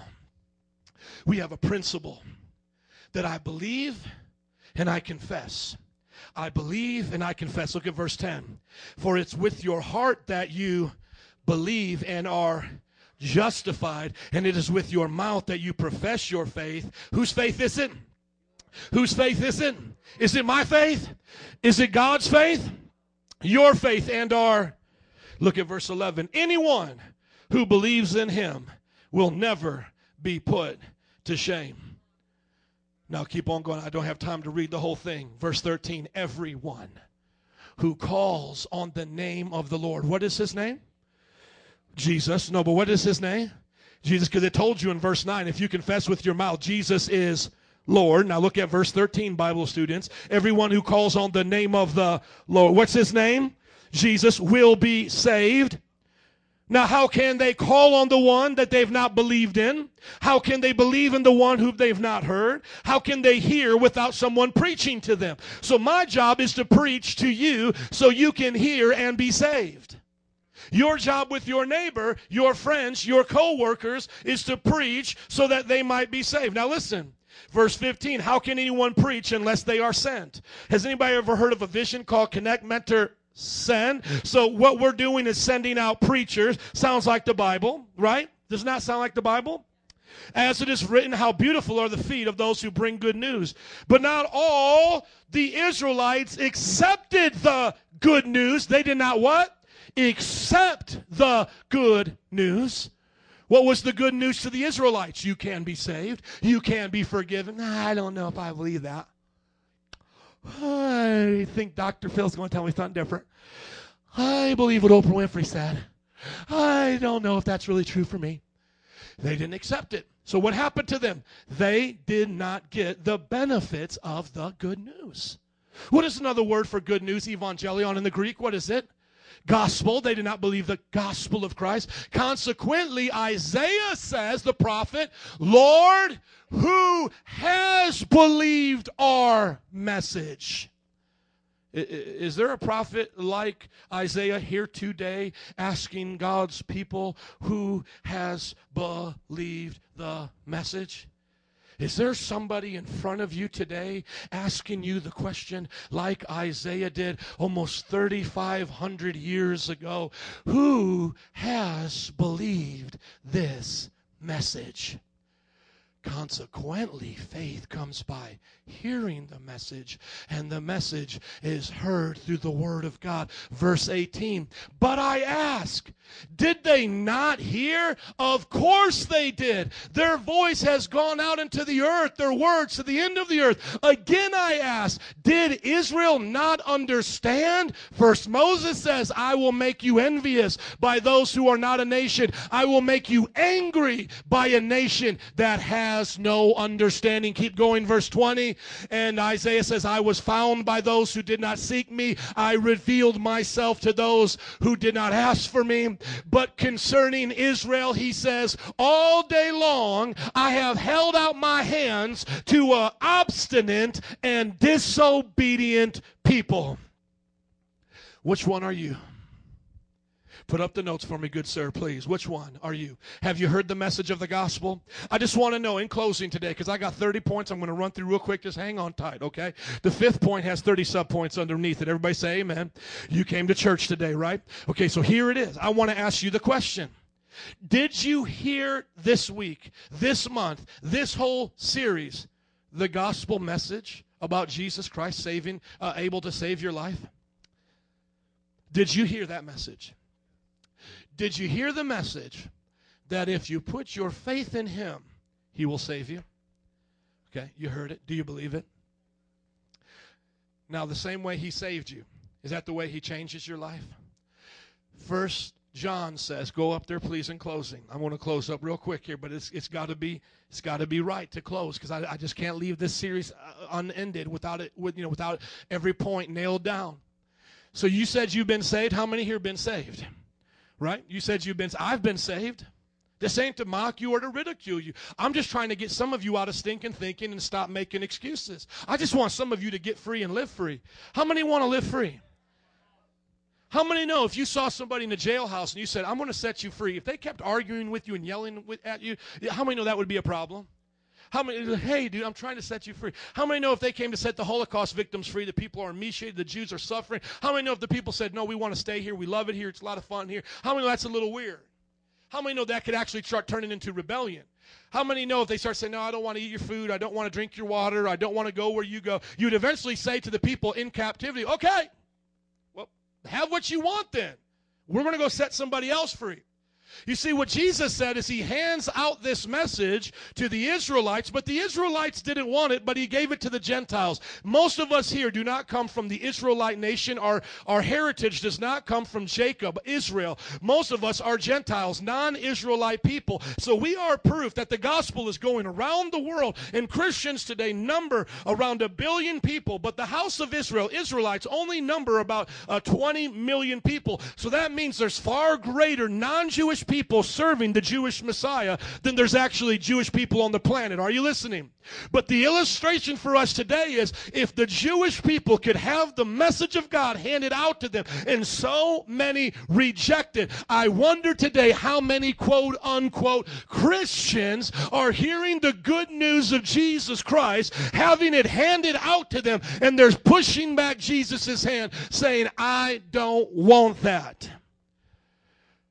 In fact, so don't let nobody lie to you. In fact, this is love for God. How many God lovers do I have here? Then how many of you keep his commands? All of his commands. Not some, all of his commands. Are his commands hard? It's not a trick question. Look at the Bible. See, faith comes by hearing. Hearing by what? The word does the Bible say his commands are hard? So his commands are not hard. If you think they're hard, then what's the problem? You. Your faith, exactly. It's you. It ain't God. His commands are not hard. He is not playing the Maybelline. Ma- I want to be a little serious with you now. He ain't playing the, the Maybelline, uh, uh, you, you know, uh, glamour shot, make believe thing with you here. He's telling you the truth. His commands are not hard. Do you believe that? You got to confess it. I believe, God, your commands are not hard. They're not a burden to me, Jesus. Not lying, stealing, committing adultery, turning my head away from pornography, not getting angry, living in depression. God, these are not a burden. These are a blessing to my soul. And if anything tells me in my life on TV, from any rock star, movie star, talk show host, anything other than that, I won't believe it. For everyone born of God overcomes the world. Well, doesn't that just mean we go to heaven? I just read to you at the beginning of today's message what John, the author, the book is written, First John. This is chapter 5. I read to you First John chapter 2. He told you what the world was. He said, This is the world, the lust of the flesh, the lust of the eyes, and the boastful pride of life. The Bible says everyone born of God overcomes the world. And this is the victory that overcomes the world, even our faith. Now, go down to point number five, and here, here's the closing. This month, I've given you out daily devotions. The last couple are coming out. LifeChangingDevotions.com for them. For some, thumb. For some who think I just preach, you don't know me. I wrote 30 lessons. Do you understand? I'm finishing up a 365 devotional right now. The preaching, the sweat, the hollering is because I'm passionate about what I believe, but I can sit down at a computer for hours and study this and put this out there. And guess what we did? We did it for you. 30 of the most common things that I see people get overcome by. I went as your pastor, this is what I do. I'm not trying to boast, like just like we don't clap for the guy who gave us the hamburger at McDonald's. Like, dude, you're so awesome. No, it's his job. This is my job. Are you guys with me? Okay. Start with day one, the life of an overcomer. Day two, I'm going to go to my notes, brother, so you can just scroll down because I'm going to start reading off some scriptures and somebody might get happy and set free in here. I don't know. It's up to you what y'all want to do, but here it is. If you hear, believe, and confess the words, you can live out the word and overcome every area of your life. Day one talks, and by the way, we have this on our website in a 30 day set, set uh, a 30 day packet. Uh, they're going to get printed out pretty soon, but it's on a 30 day uh, setup where you can go to mpichurch.org, hit devotions, and click on them, and you can start right now 30 days if you want, if you've been lacking behind. At any time, you can send this to somebody and read one a day and just be like, I will snap, crackle, and holler over every one of these things. I'm going to break their power over my life. Number one, overcomer. You've heard the message. Number two, overcoming pride. What's the word that brings us faith to change our life? In the same way, you who are younger, submit yourselves to the older. All of you clothe yourselves with humility, humility towards one another. God opposes the proud, but gives grace to the humble. You want to overcome pride? Here it is. Humble yourselves, therefore, under the mighty hand of God, that in due time he may exalt you. There we go. So there's no excuse that anybody here walks out saying, I'm being overcome by pride. Has anybody here ever uh, struggled with the fear of man? Proverbs 25, 29. For the fear of man will prove to be a snare, but whoever trusts in the Lord is kept safe. Do you want to overcome the fear of man? Put your faith in that word today. Number four, the fear of failure. Anybody here ever fear to fail? You don't want to try things for God because you think you're going to fail? 2 Timothy 1, 7. The Spirit of God gave us not the spirit of timidity, but of power, love, and self-discipline. Do you believe that? Do you want to live an overcoming life? Look at number five. Anybody here ever afraid of getting persecuted? How many of you would like to travel to Pakistan right now, wave around your Bible and say, I love Jesus? How many ready to take a trip to China, wave around your Bible and say, I love Jesus? How many want to go to Afghanistan and say you love Jesus? How about North Korea? The real reason why we don't send out missionaries, take missionary trips, do like what we used to do in the church is because we're afraid of dying for the name of Christ. Because these nations kill Christians. And we have missionaries, people that are there laying down their life. And if you ever are called by God to do these things and you say, I can't because I'm afraid, Luke 12, 4 through 5 says, Jesus talking, I tell you, my friends, don't be afraid of those who kill the body and after that can do no more, but I'll show you who you should fear. Fear him who after has killed the body has the authority to throw your soul in hell. So what you afraid of now, huh?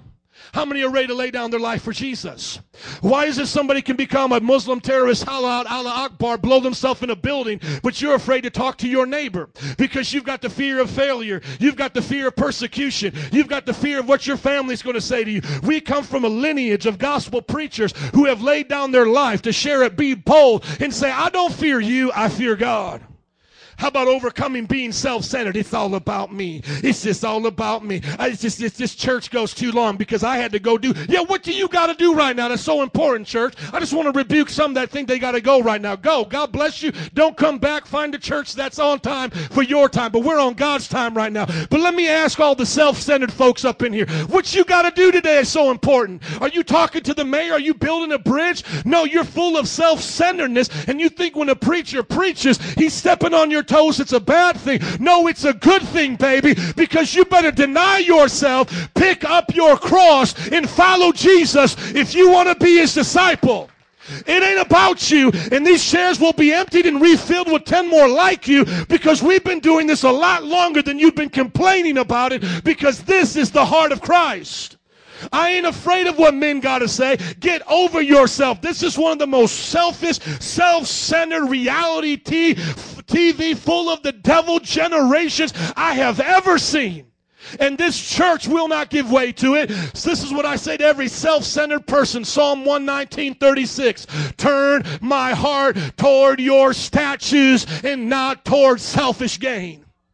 Turn your heart towards the things of God. When was last time you came to me and said, Pastor, you cut that service too short because I wanted to pray at the altars? When was last time you came to one of our life group leaders and said, We're not doing enough Bible studies because my friends and family are going to hell and I care about their salvation? When was last time you cared more about others going to heaven and not going to hell than you cared about your diet, your TV, your workout, your sports clubs, your children's games? All this nonsense we do in this world says will burn. When was last time you fell on your knees and said, Forgive me, turn my heart, God, towards what you love? I'll make you laugh and make you cry, get angry. I don't care. Number six or number seven, overcoming an offense towards God. You know that some of you got an offense towards God. You think because God didn't save your Aunt Mima, God didn't help you out in your times of trouble, that you're going to shake your fist at Him. You're going to lock yourself in a dark closet and say, There's no more sun.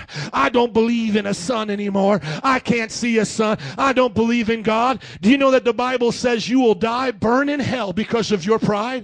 You better humble yourselves. This is what Job learned. Job was uh, persecuted by Satan because God said, Test him and see if he'll serve me. But you know what Job said? Job said in Job 13 15, Though he slay me, yet will I serve him.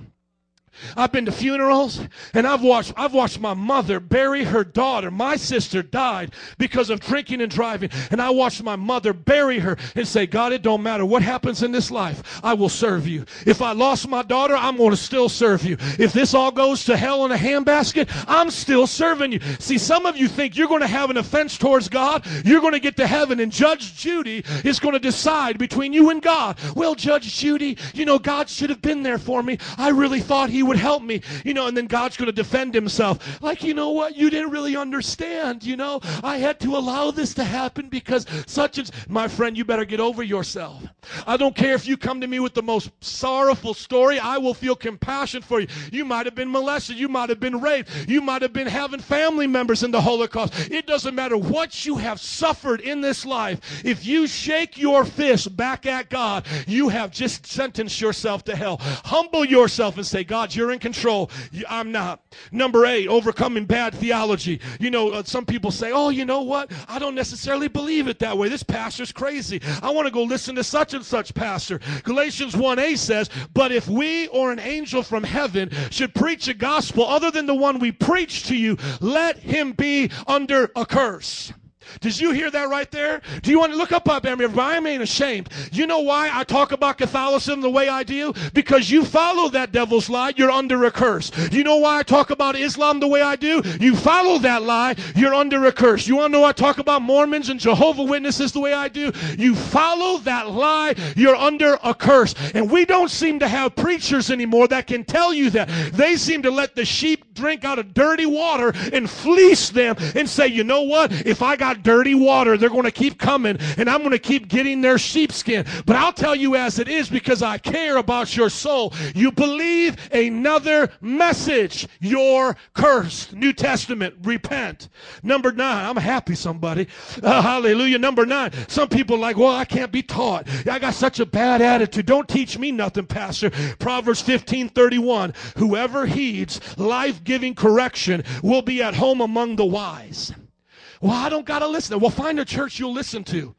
I've had people tell me, well, I'm, I don't like this church. I want to go to another church. But you see, they go to another church. They go hide in the back. They live in fornication. They live a dirty, miserable life. But here's the thing. They don't have to do discipleship. They don't have to do accountability. They don't do life group. And they feel like, oh, they're doing better. You know what? If you've got a zit on your face and you never look in the mirror, of course you think you're all right. But you need somebody to show you you are messed up. The Word of God will teach you. And if you try to hide from it and say, well, I'm okay. I just had somebody write me this week. They said, Pastor, they said, I got a friend going to a church where the, where the bishop is a lesbian, a lesbian preacher.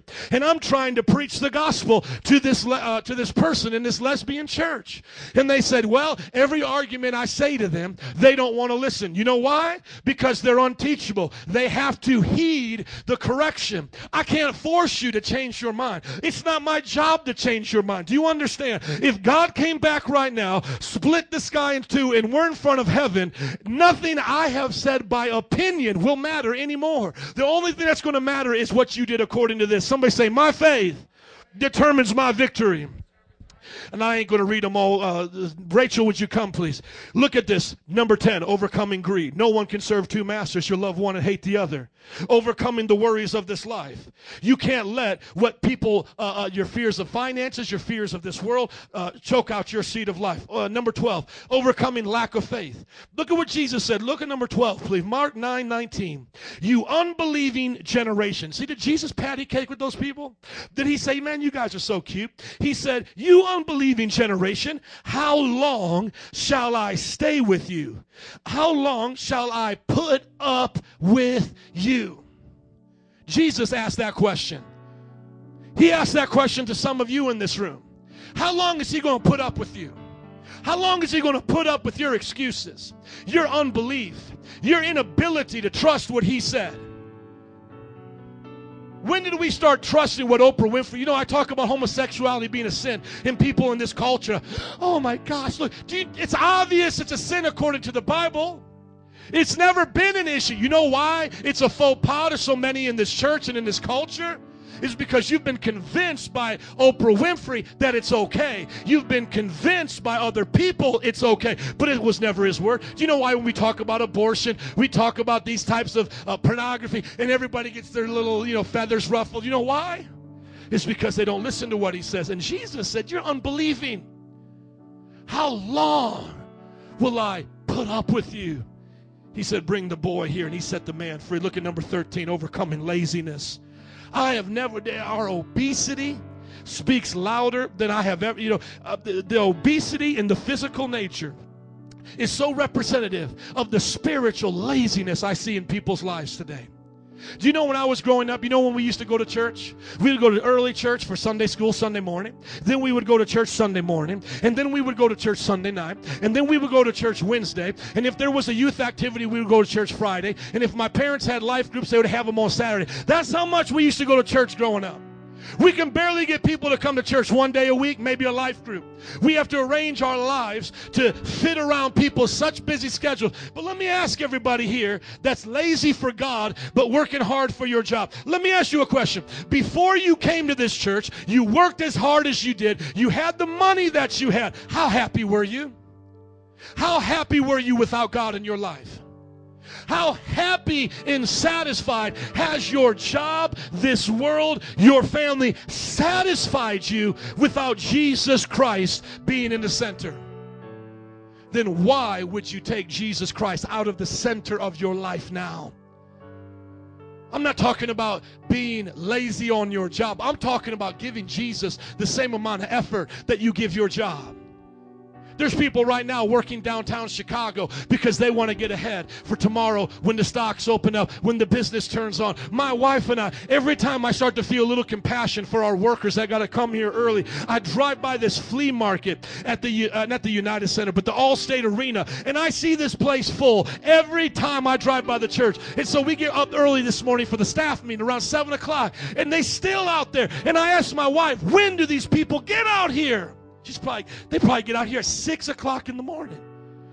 There's people going to the Allstate Arena at 6 o'clock in the morning to go sell their little trinkets. And yet they just can't give it for God. What's happened to our culture? What, what happened to your I want to ask some of you right here. When was the last time you spent an hour with Jesus? On your own during the day. Would, would, you, would it blow your mind if I actually told you that I teach all of our disciples here to spend an hour a day with Jesus? When was the last time? Be honest. Put it in your heart that you sat down with your Bible, your notebook, prayer, worship album, and said one hour with Jesus. You know the average you spend on a computer? Two hours.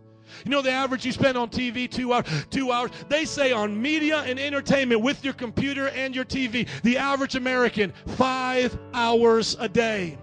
The teenagers sometimes up to six, eight hours a day in front of their video games, in front of their TV, and then we ask ourselves, why are we so jacked up? Because we don't put the word in us. When was the last time? Write it. I want somebody to write it down. Please listen to your pastor. I want to see pens and papers right now. When was the last time you spent one hour reading your Bible and praying? Thank you for those who respect me when I get into this zone because I am putting the devil on the run today. Proverbs 18 9. One who is slack in his work is brother to one who destroys. You may say, Pastor, but you know what? I ain't doing drugs. I'm not having sex. I'm not cheating on my wife. If you are lazy in your spiritual application of God's word, you are brother to destruction. Destruction's coming your way. Do you know how many people I've seen leave this church say, I'm going to go have a happy life without God, and their life gets turned upside down, flipped upside down, and they don't even know the right from their left anymore? You say, oh, he's trying to scare us. You know what? There are some people, you know the people that I worry about the most? Let me tell you this right here. You know the people I worry about the most are not the ones who leave this church and then they, you know, get into crime or something. We've had so many like that. But you know the ones that worry me the most? Is the ones like you've been at the beach and you, you, you pull up sand by the water where it's coming in. And once you pull up that sand uh, all the other sand just kind of comes in. Does everybody know what i'm talking about? You pull up the sand by where the water's coming. You pull it you say man i'm gonna pull this up. And then whoosh, it just covers it up. You can't build that sand castle right there. You know what i'm talking about? Guys right here you know what i'm talking about? When i watch people take god out of their life and the devil just comes whoosh, and just fills it in with all these things you know why I have so much co- concern for them? Because they don't know what they're missing. They thought God was just a, a, a little sideshow, a little, a little, uh, you know, little cherry on top. I would, I, I listen. I want everybody to look up at me.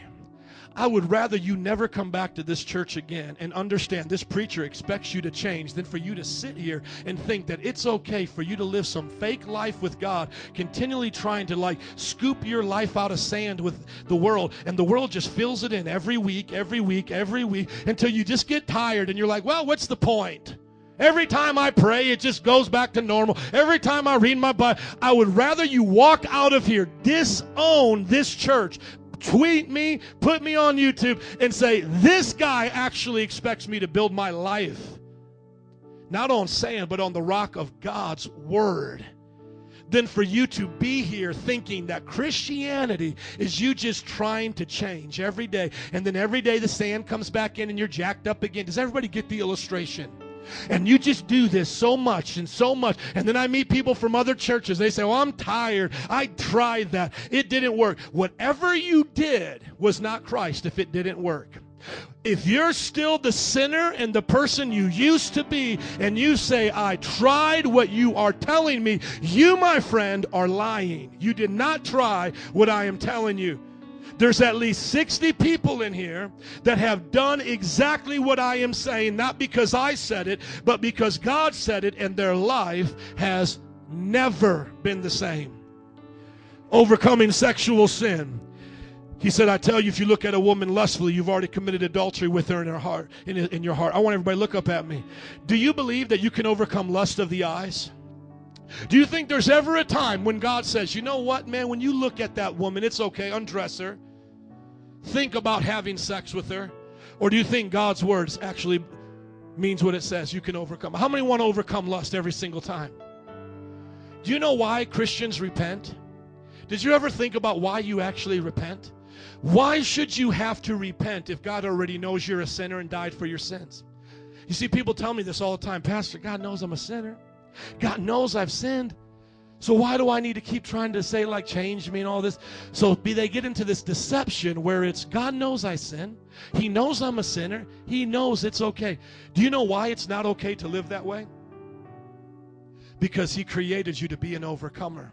And every time you sin, it is like my child, Lucas Wyrostic, coming to me saying, I'm not a Wyrostic.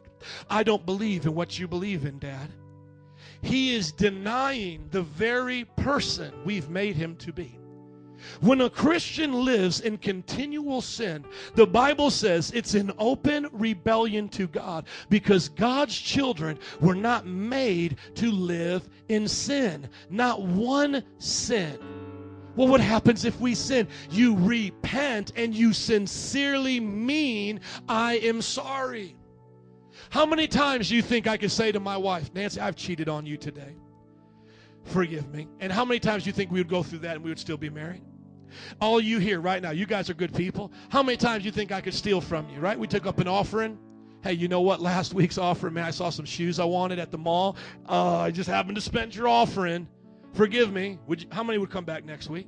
And how about the week after that? I say, hey, you guys, you know what? We were looking to buy some food. I didn't have money on me, so I just took the offer. I just started spending your money.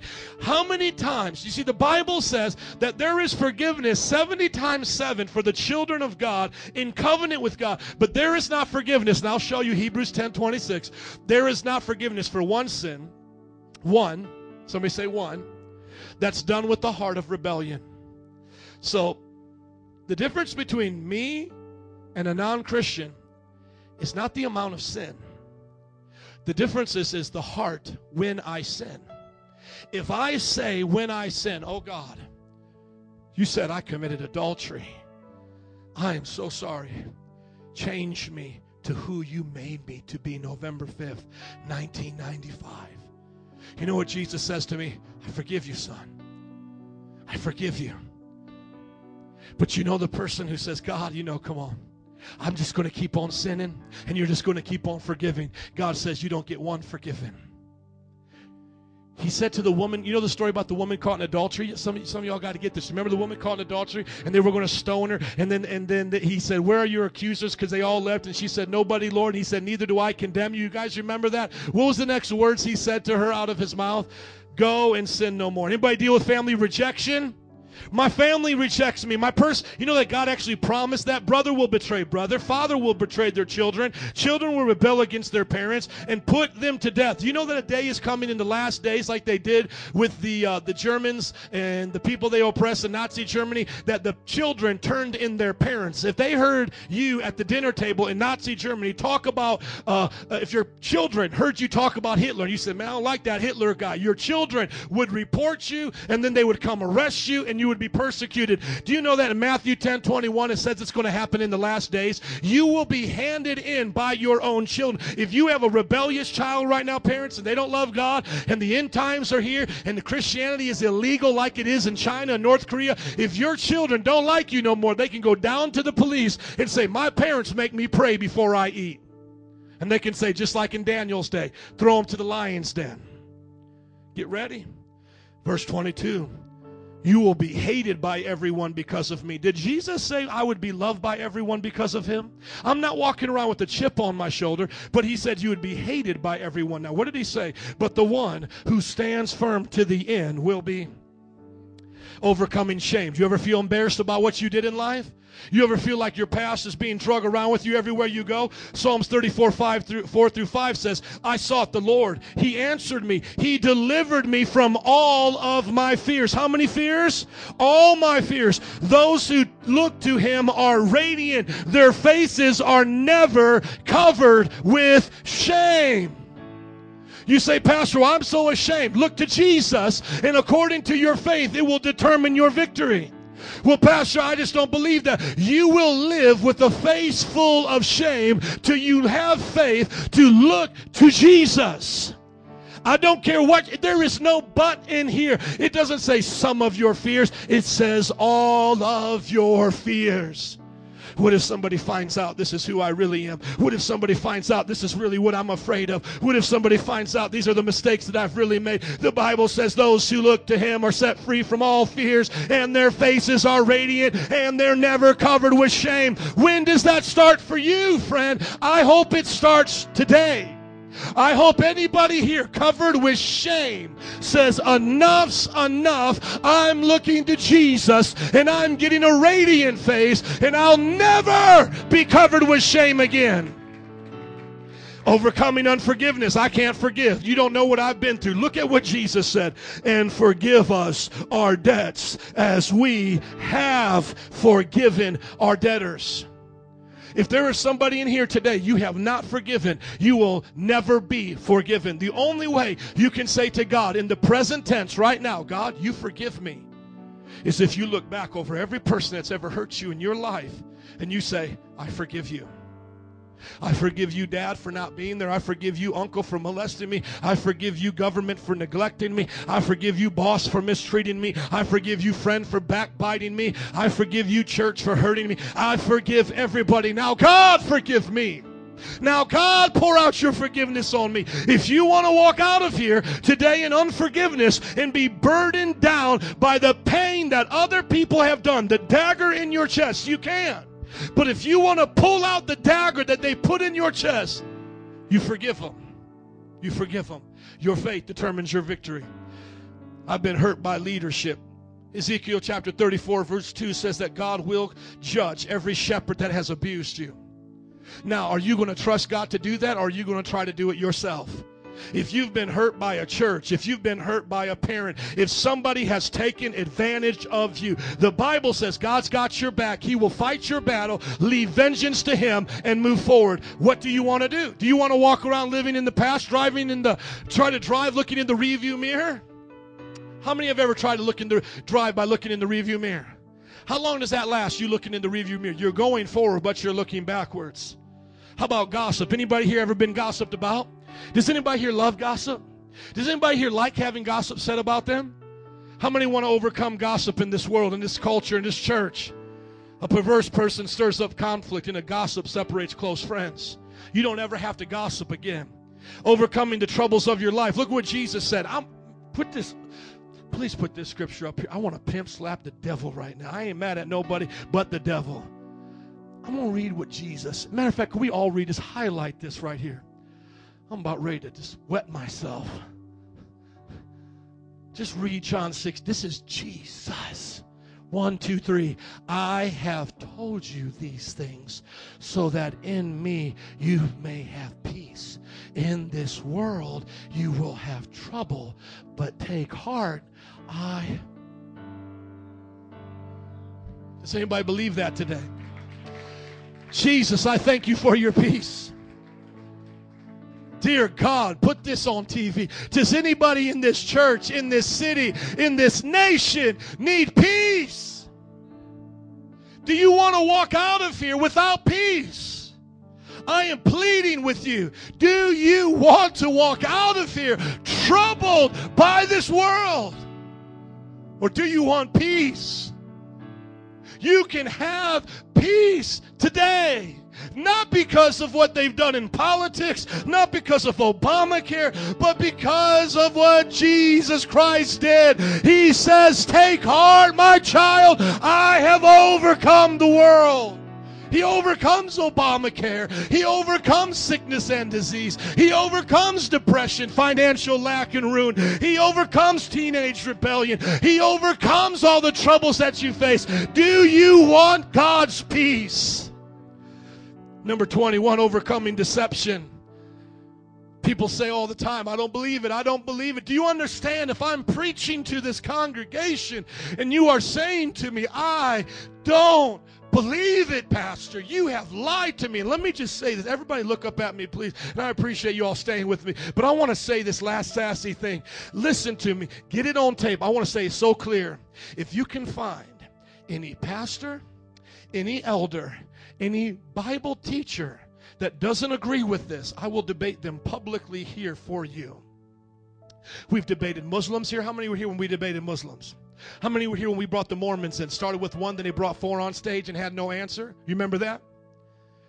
I promise you, your pastor is not afraid. Bring whatever pastor, bring a priest. I don't care who you bring. We'll give equal time. We'll have a moderator. I'll pay them $50. I'll take them out for lunch. We will honor them because I want you to listen to me. If you think I am telling you a lie, you get the best educated representative you can. And we'll do it right here on Sunday morning. Jared, am I telling the truth? Jared has seen me in so many debates. Am I telling the truth? They're online too. Am I, am I making this up?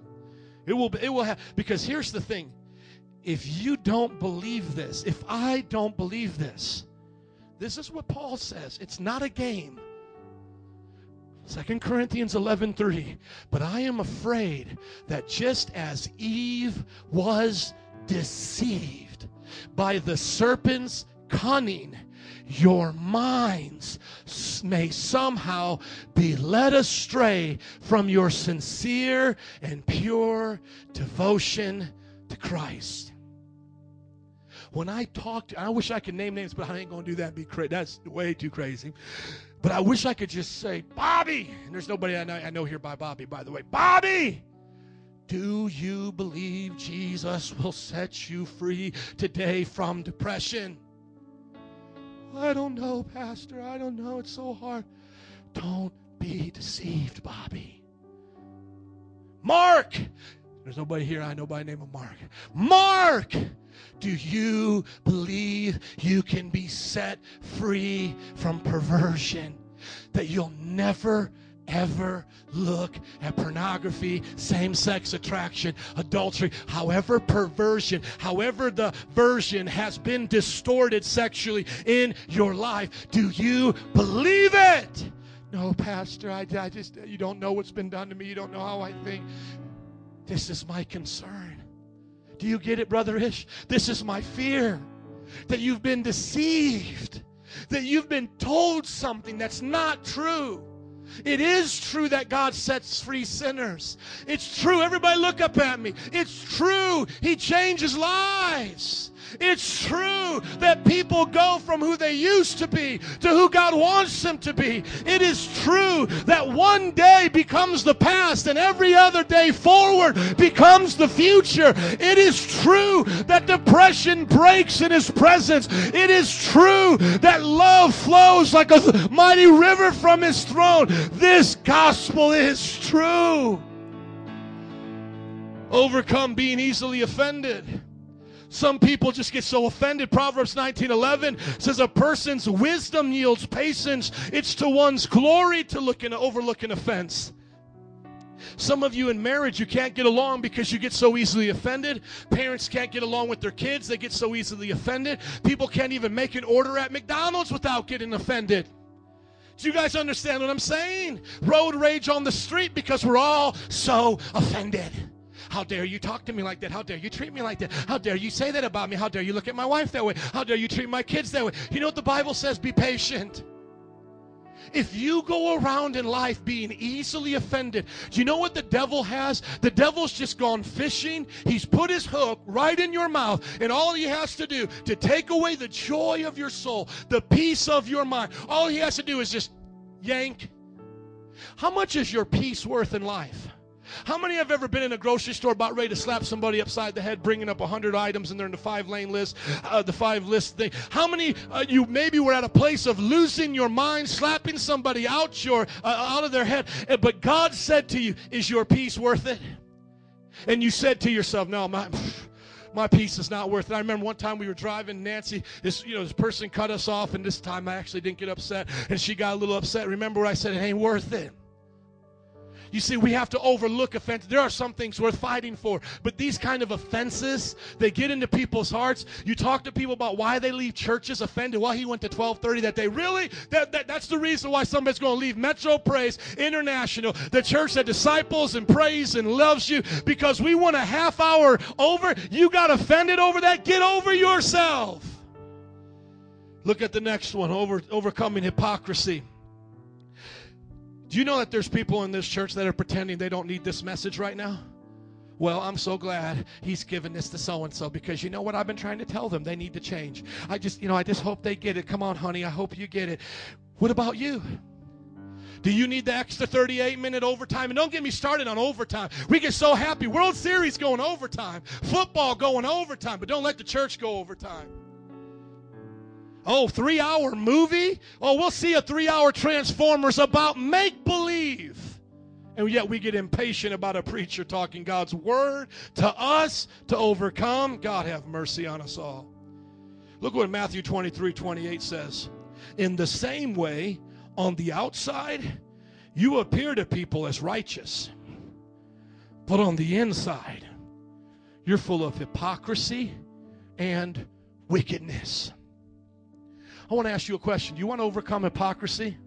I've got leaders in this church. I won't name names. That's not what I do. But we've got leaders and elders in this church, and you can talk to them and you can ask them, Were you a hypocrite at one time? There were people a part of this church in leadership, singing songs, worshiping, tap dancing, shouting, hollering, and they weren't living right. I remember for a year, some of you were here during that time. We had the podium facing the other way. For a year, you think this is something? Oh man, there was a year I would not even sometimes get up off my knees. Do you remember that? And I would just compel people to come right to the altars, no preaching, and it was just God have mercy. Do you remember that, brother? Come on, those who were here.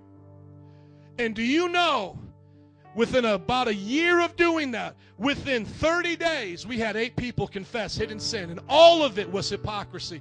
We're having sex, and we ain't married, Pastor, and we've been a part of leadership the last year. Pastor, I've been in charge of this, and I lied to you, and I did this. I had over eight people in our leadership. Are you listening to me, church? Say, on the outside, we look righteous, but on the inside, we are hypocrites and we are wicked. Who are you? You want to leave hypocrisy today?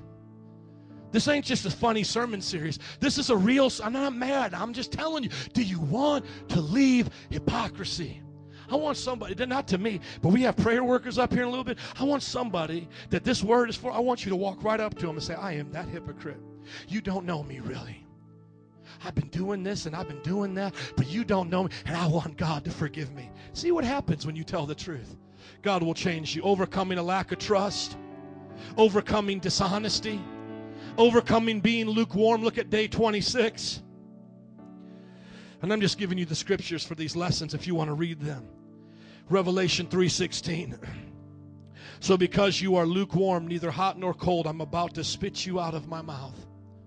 How many want to hear that from Jesus on judgment day? Could you imagine that? Could you imagine standing before Jesus? Everybody look up at me, please. Could you imagine? Your pastors, how many know we all go out and do different things after this, right? We don't just keep preaching all day, right? I'm going to go home, you're going to go home. We all go our separate ways. Let's imagine we never see each other again. Let's say God tells me to go to Africa, you show up, Pastor Berto's here, and I never come back, right? So it ain't about show. So let's imagine that. And we get up to heaven, and I'm standing there before the throne of God being judged. And Pastor Adam is there, our youth pastor. You're there. And this is what God says to me. Imagine this. About ready to weep just saying it. Help me, Lord. He says to me, Brian, depart from me. You're neither hot nor cold. I'm going to spit you out of my mouth. You lost the fire you had when you were in Bible college. You stopped loving me with everything. You made it about religion. You know my biggest issue as a pastor is not to try to entertain you? My biggest issue as a pastor is to preach two hour messages because it's did I say enough? I'm going to be held accountable. What if God said to me, You blew it, Joe? Now you may sit back and go, oh my gosh, he was so radical. He was so awesome. He was so great. But what if God said, little by little, like the dial on your stove, just little by little, I said, God, I don't, I don't want to be that hot anymore. God, I don't, I don't want to preach that long anymore. God, I don't want to risk offending people like that anymore. God, I, I don't want a church that disciples. God, I just want to have people have a good time. God, I just, and I just kept turning down the dial to God said, Joe, get out of my presence. Now think about yourself.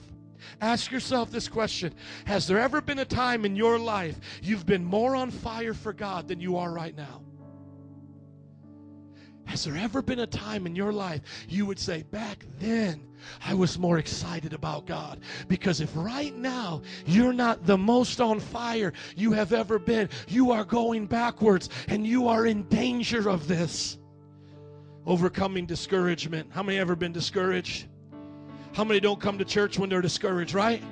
I'm so discouraged I feel like quitting. You know what the Bible says? If you let discouragement get you, here's a word. Anybody ever heard of a coward? Do you know on the day of judgment, the Bible says, but for the cowardly, the fearful, and the unfaithful. will find their place in the lake of fire? Do you know that if you are a coward and you say, you know what? I got discouraged, man. Moses reported this to the Israelites, but they did not listen to him because of their discouragement and harsh labor. Do you know you cannot listen to what a preacher is saying because of your discouragement and you will walk out of here busted and disgusted because you did not listen. And if you don't guard your soul, you could actually go to hell. Hell because you stopped listening to what God said because you got discouraged. How many have uh, been serving the Lord and have had a friend stop coming to church? How many have had to get over a friend stop coming to church? How many have ever been discouraged by somebody not coming that used to come? How many here have ever had a family member put down their faith of serving Jesus like the way we are right now? How many of you have ever been discouraged because something in your life didn't work out the way you thought it would? But did you hear what God said? Lack of time management. Look at Ephesians 5:16. Here's this we're closing right here. Let me ask you this. Nancy, can you come up here, please? I want you to read Ephesians 5:16. making the most of every opportunity because the days are evil. What does it say? Make the most of every. Do you make the most of every opportunity? I watch my wife. She's raising three kids. She's in charge of SU and Bible College. She has to put up with me. And I watch her make time to pray and seek God's face.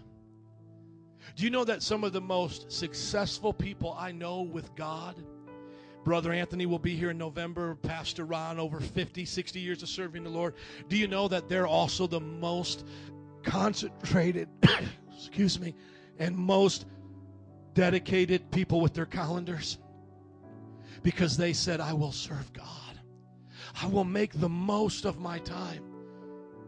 When I was single, I used to just waste time like it was just free money. Anybody know what I'm talking about? You just waste time. Now you wish you had that time back. But let me ask you something. You still got an hour today. Did you waste it sitting in this church? You gave me the 1246, right? When was the last time I did it? Probably hardly ever. But let me ask you a question. Did you waste your time?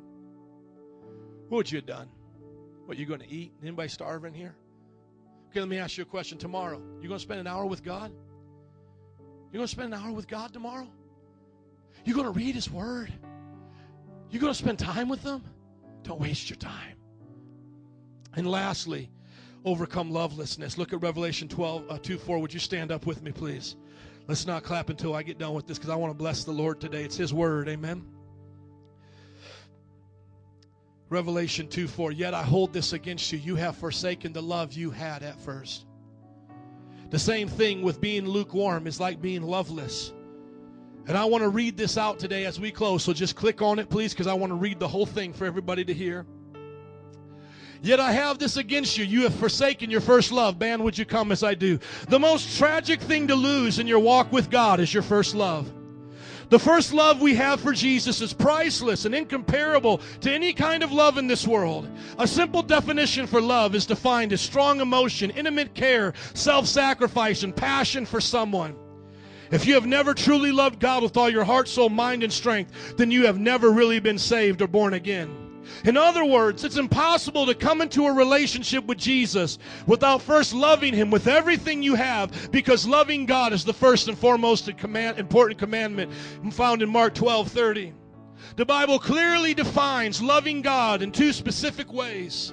First, we love God by worshiping and adoring Him, John 4 24. And second, by obeying all of His commands, John 14 15.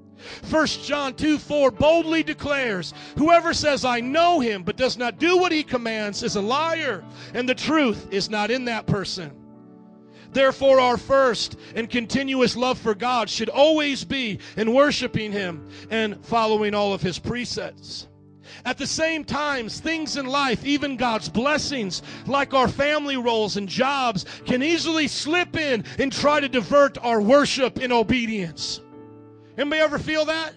Anybody ever feel while you're serving God, good things start to slip in and can divert you from serving Him? The things that He actually blessed you with. I've, I mean, I- there's a young couple I know right now that we prayed for months for a job, and ever since he's had the job, he stopped coming to church.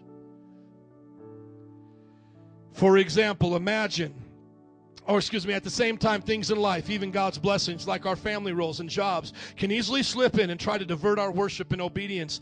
This is not to say that we cannot both love our families and God, but you can begin to lose your love and affection towards God and use your family or job as an excuse. I'm so busy, I got to do this. My family needs me.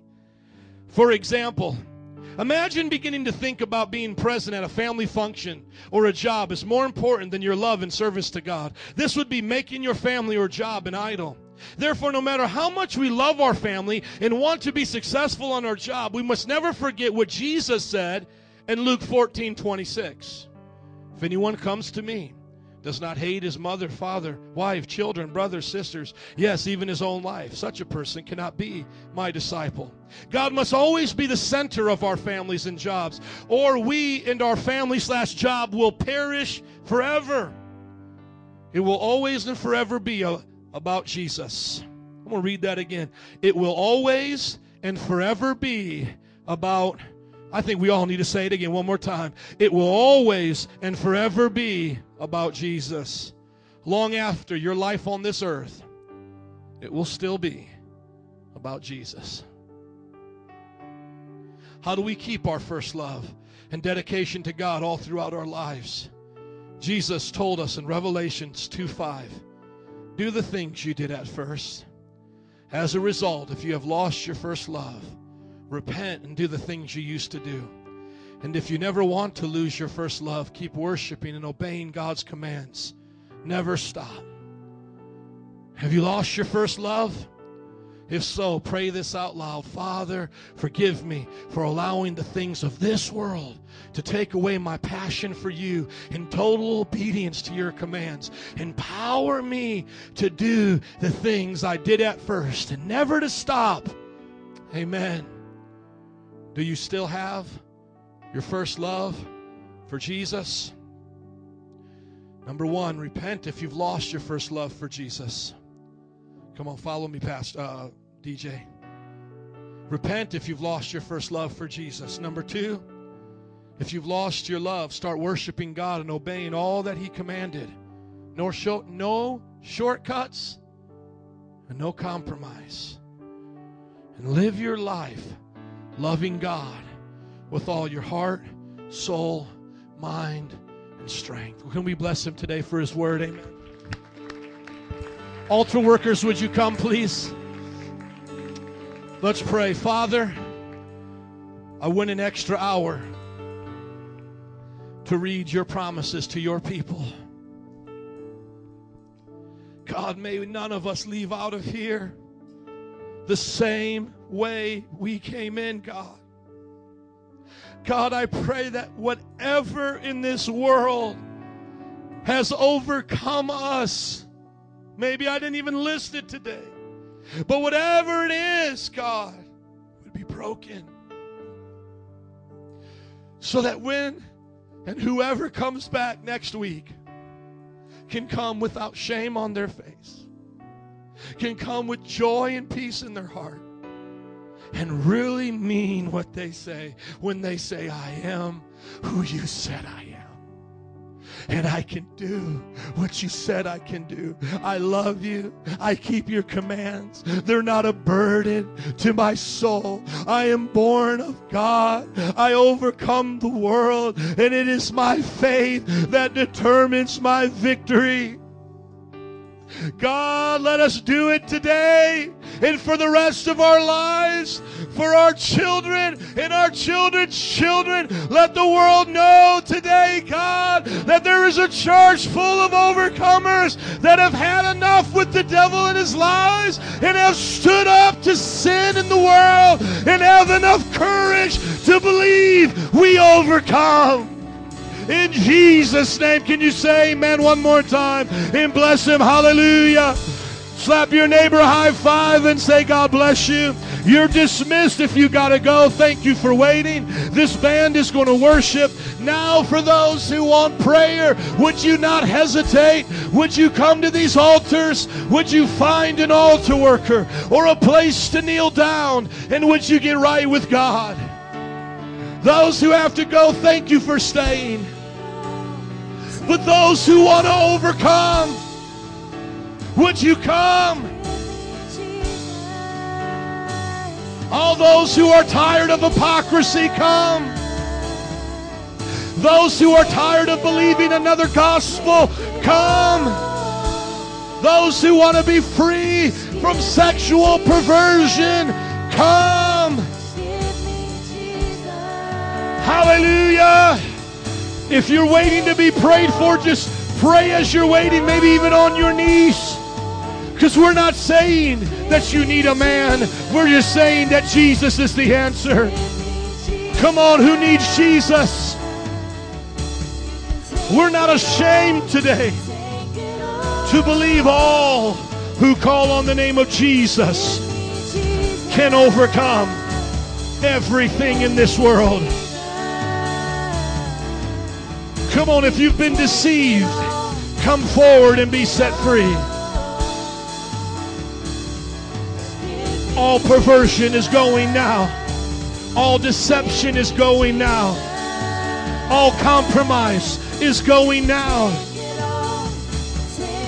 All the lies of the devil, the fear of failure is going now. Shame is going now. Self centeredness is going now. Jesus. Bitterness, unforgiveness, go now. Go now. In Jesus' name. Never come back. I declare there are overcomers in this room. I declare as the prophet of God with the voice of God, there are believers in this room who has believed the message of the gospel. I declare those here have who've confessed Jesus as Lord, they are saved. They are saved. We are delivered from our enemies. There is no enemy able to stand before the King of Kings and the Lord of Lords today. There is no deception. There is no lie that can remain hidden. No compromise. Hallelujah. Raise up your church, Jesus. Before we can do what those great men of faith did, we have to have faith like them and be set free from all that hinders us. Woo! Come on, man, just keep playing, but don't sing for a second here because I want to say this. Come on, keep praying, those who are praying, worshiping, but if you can't hear this today,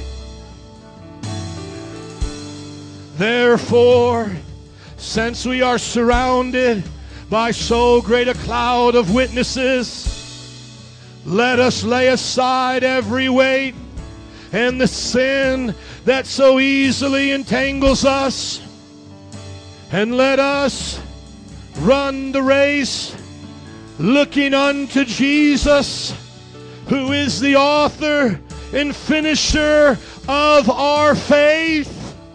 For the joy set before him, he endured the cross and despised the shame and sat down at the right hand of the throne of God.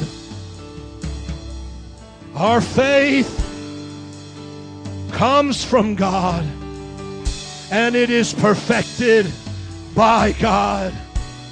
Therefore, let us look unto Jesus. Every pastor that was prayed for today, including myself, when you think you stand, take heed lest you fall. Work out your salvation with fear and trembling, looking unto Jesus. Fight the good fight of faith. Do not let your faith be shipwrecked. Remain in your victory and let no one take your crown. We're going to sing it as a worship song. Just give me Jesus. But those who could hear me say that scripture and pronounce that blessing, would you just raise your hands and just believe it with me? I will look unto Jesus. He will perfect my faith. His word will be a lamp unto my feet, a light unto my path. How will a young man keep his way pure? But by your word, O God, your word have I hidden within my heart that I might not sin against you. Hallelujah. Who may stand in the presence of the Lord, who may be on his holy hill, those that have clean hands and a pure heart, who have not lifted up their soul to an idol or sworn by what is false. They will receive the blessing of the Lord. Oh, hallelujah. He said, Come out from among them and be ye holy, for I am holy, says the Lord. He said, Be ye perfect, for your heavenly Father is perfect. Hallelujah. Hallelujah. Come on, he said, Take off the old and put on the new. Yes, he said it. He said, Those who live by the flesh will not inherit the kingdom of God. But the fruit of the Spirit is love, joy, peace, patience, kindness, goodness, gentleness, faithfulness, and self control. Against such things there are no law. Oh, for those who are led by the Spirit, keep in step with the Spirit. Oh, they have crucified the flesh along with its desires. Hallelujah. After Romans 7, the battle of Paul with his flesh, he said, Who will deliver me from this body of death? Thanks be unto God, Jesus Christ my Lord. There is therefore now in verse chapter 8 no condemnation for those who are in Christ Jesus. Oh, hallelujah. Oh, Paul said, the world, the world has nothing in me. Oh, he said, I fought the good race, fought the good fight, finished my race. Oh, let it be said of us, the world is not in us. Oh, we have nothing of the world in our hearts. Refiner's fire, you're our heart's one desire to be holy, set apart for you, my master. I choose to be holy. Jesus. John said, 1 John 3 9, those who are born of God cannot continue in sin because God's seed, His word, remains in them.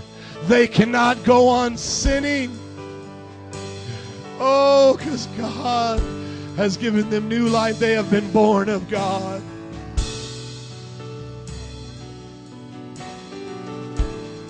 Oh, we are born of God. It's not what you feel.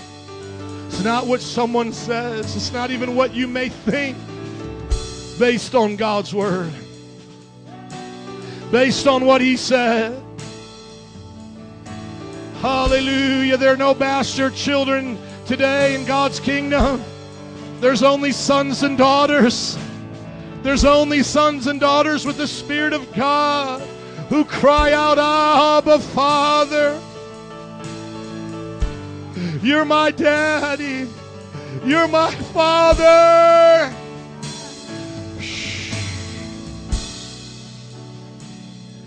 Hallelujah. The Bible says, when you are sin, when you are tempted with sin, don't think it comes from God. Don't be deceived. God cannot be tempted, nor does he tempt. But you are deceived. You are tempted by your own lusts that bring forth sin. And when sin is full grown, it brings forth death. But our God, our Heavenly Father, dwells an unimpro- unapproachable light. And every good and perfect gift comes from Him. Don't be deceived today, friends. It's not God's will to live in sin. It's not God's will to be defeated. The Bible says, For this reason was the Son of God made manifest that he might destroy the works of the devil. Jesus came so that the devil's work would be destroyed. May his work be destroyed in every life that calls upon his name here.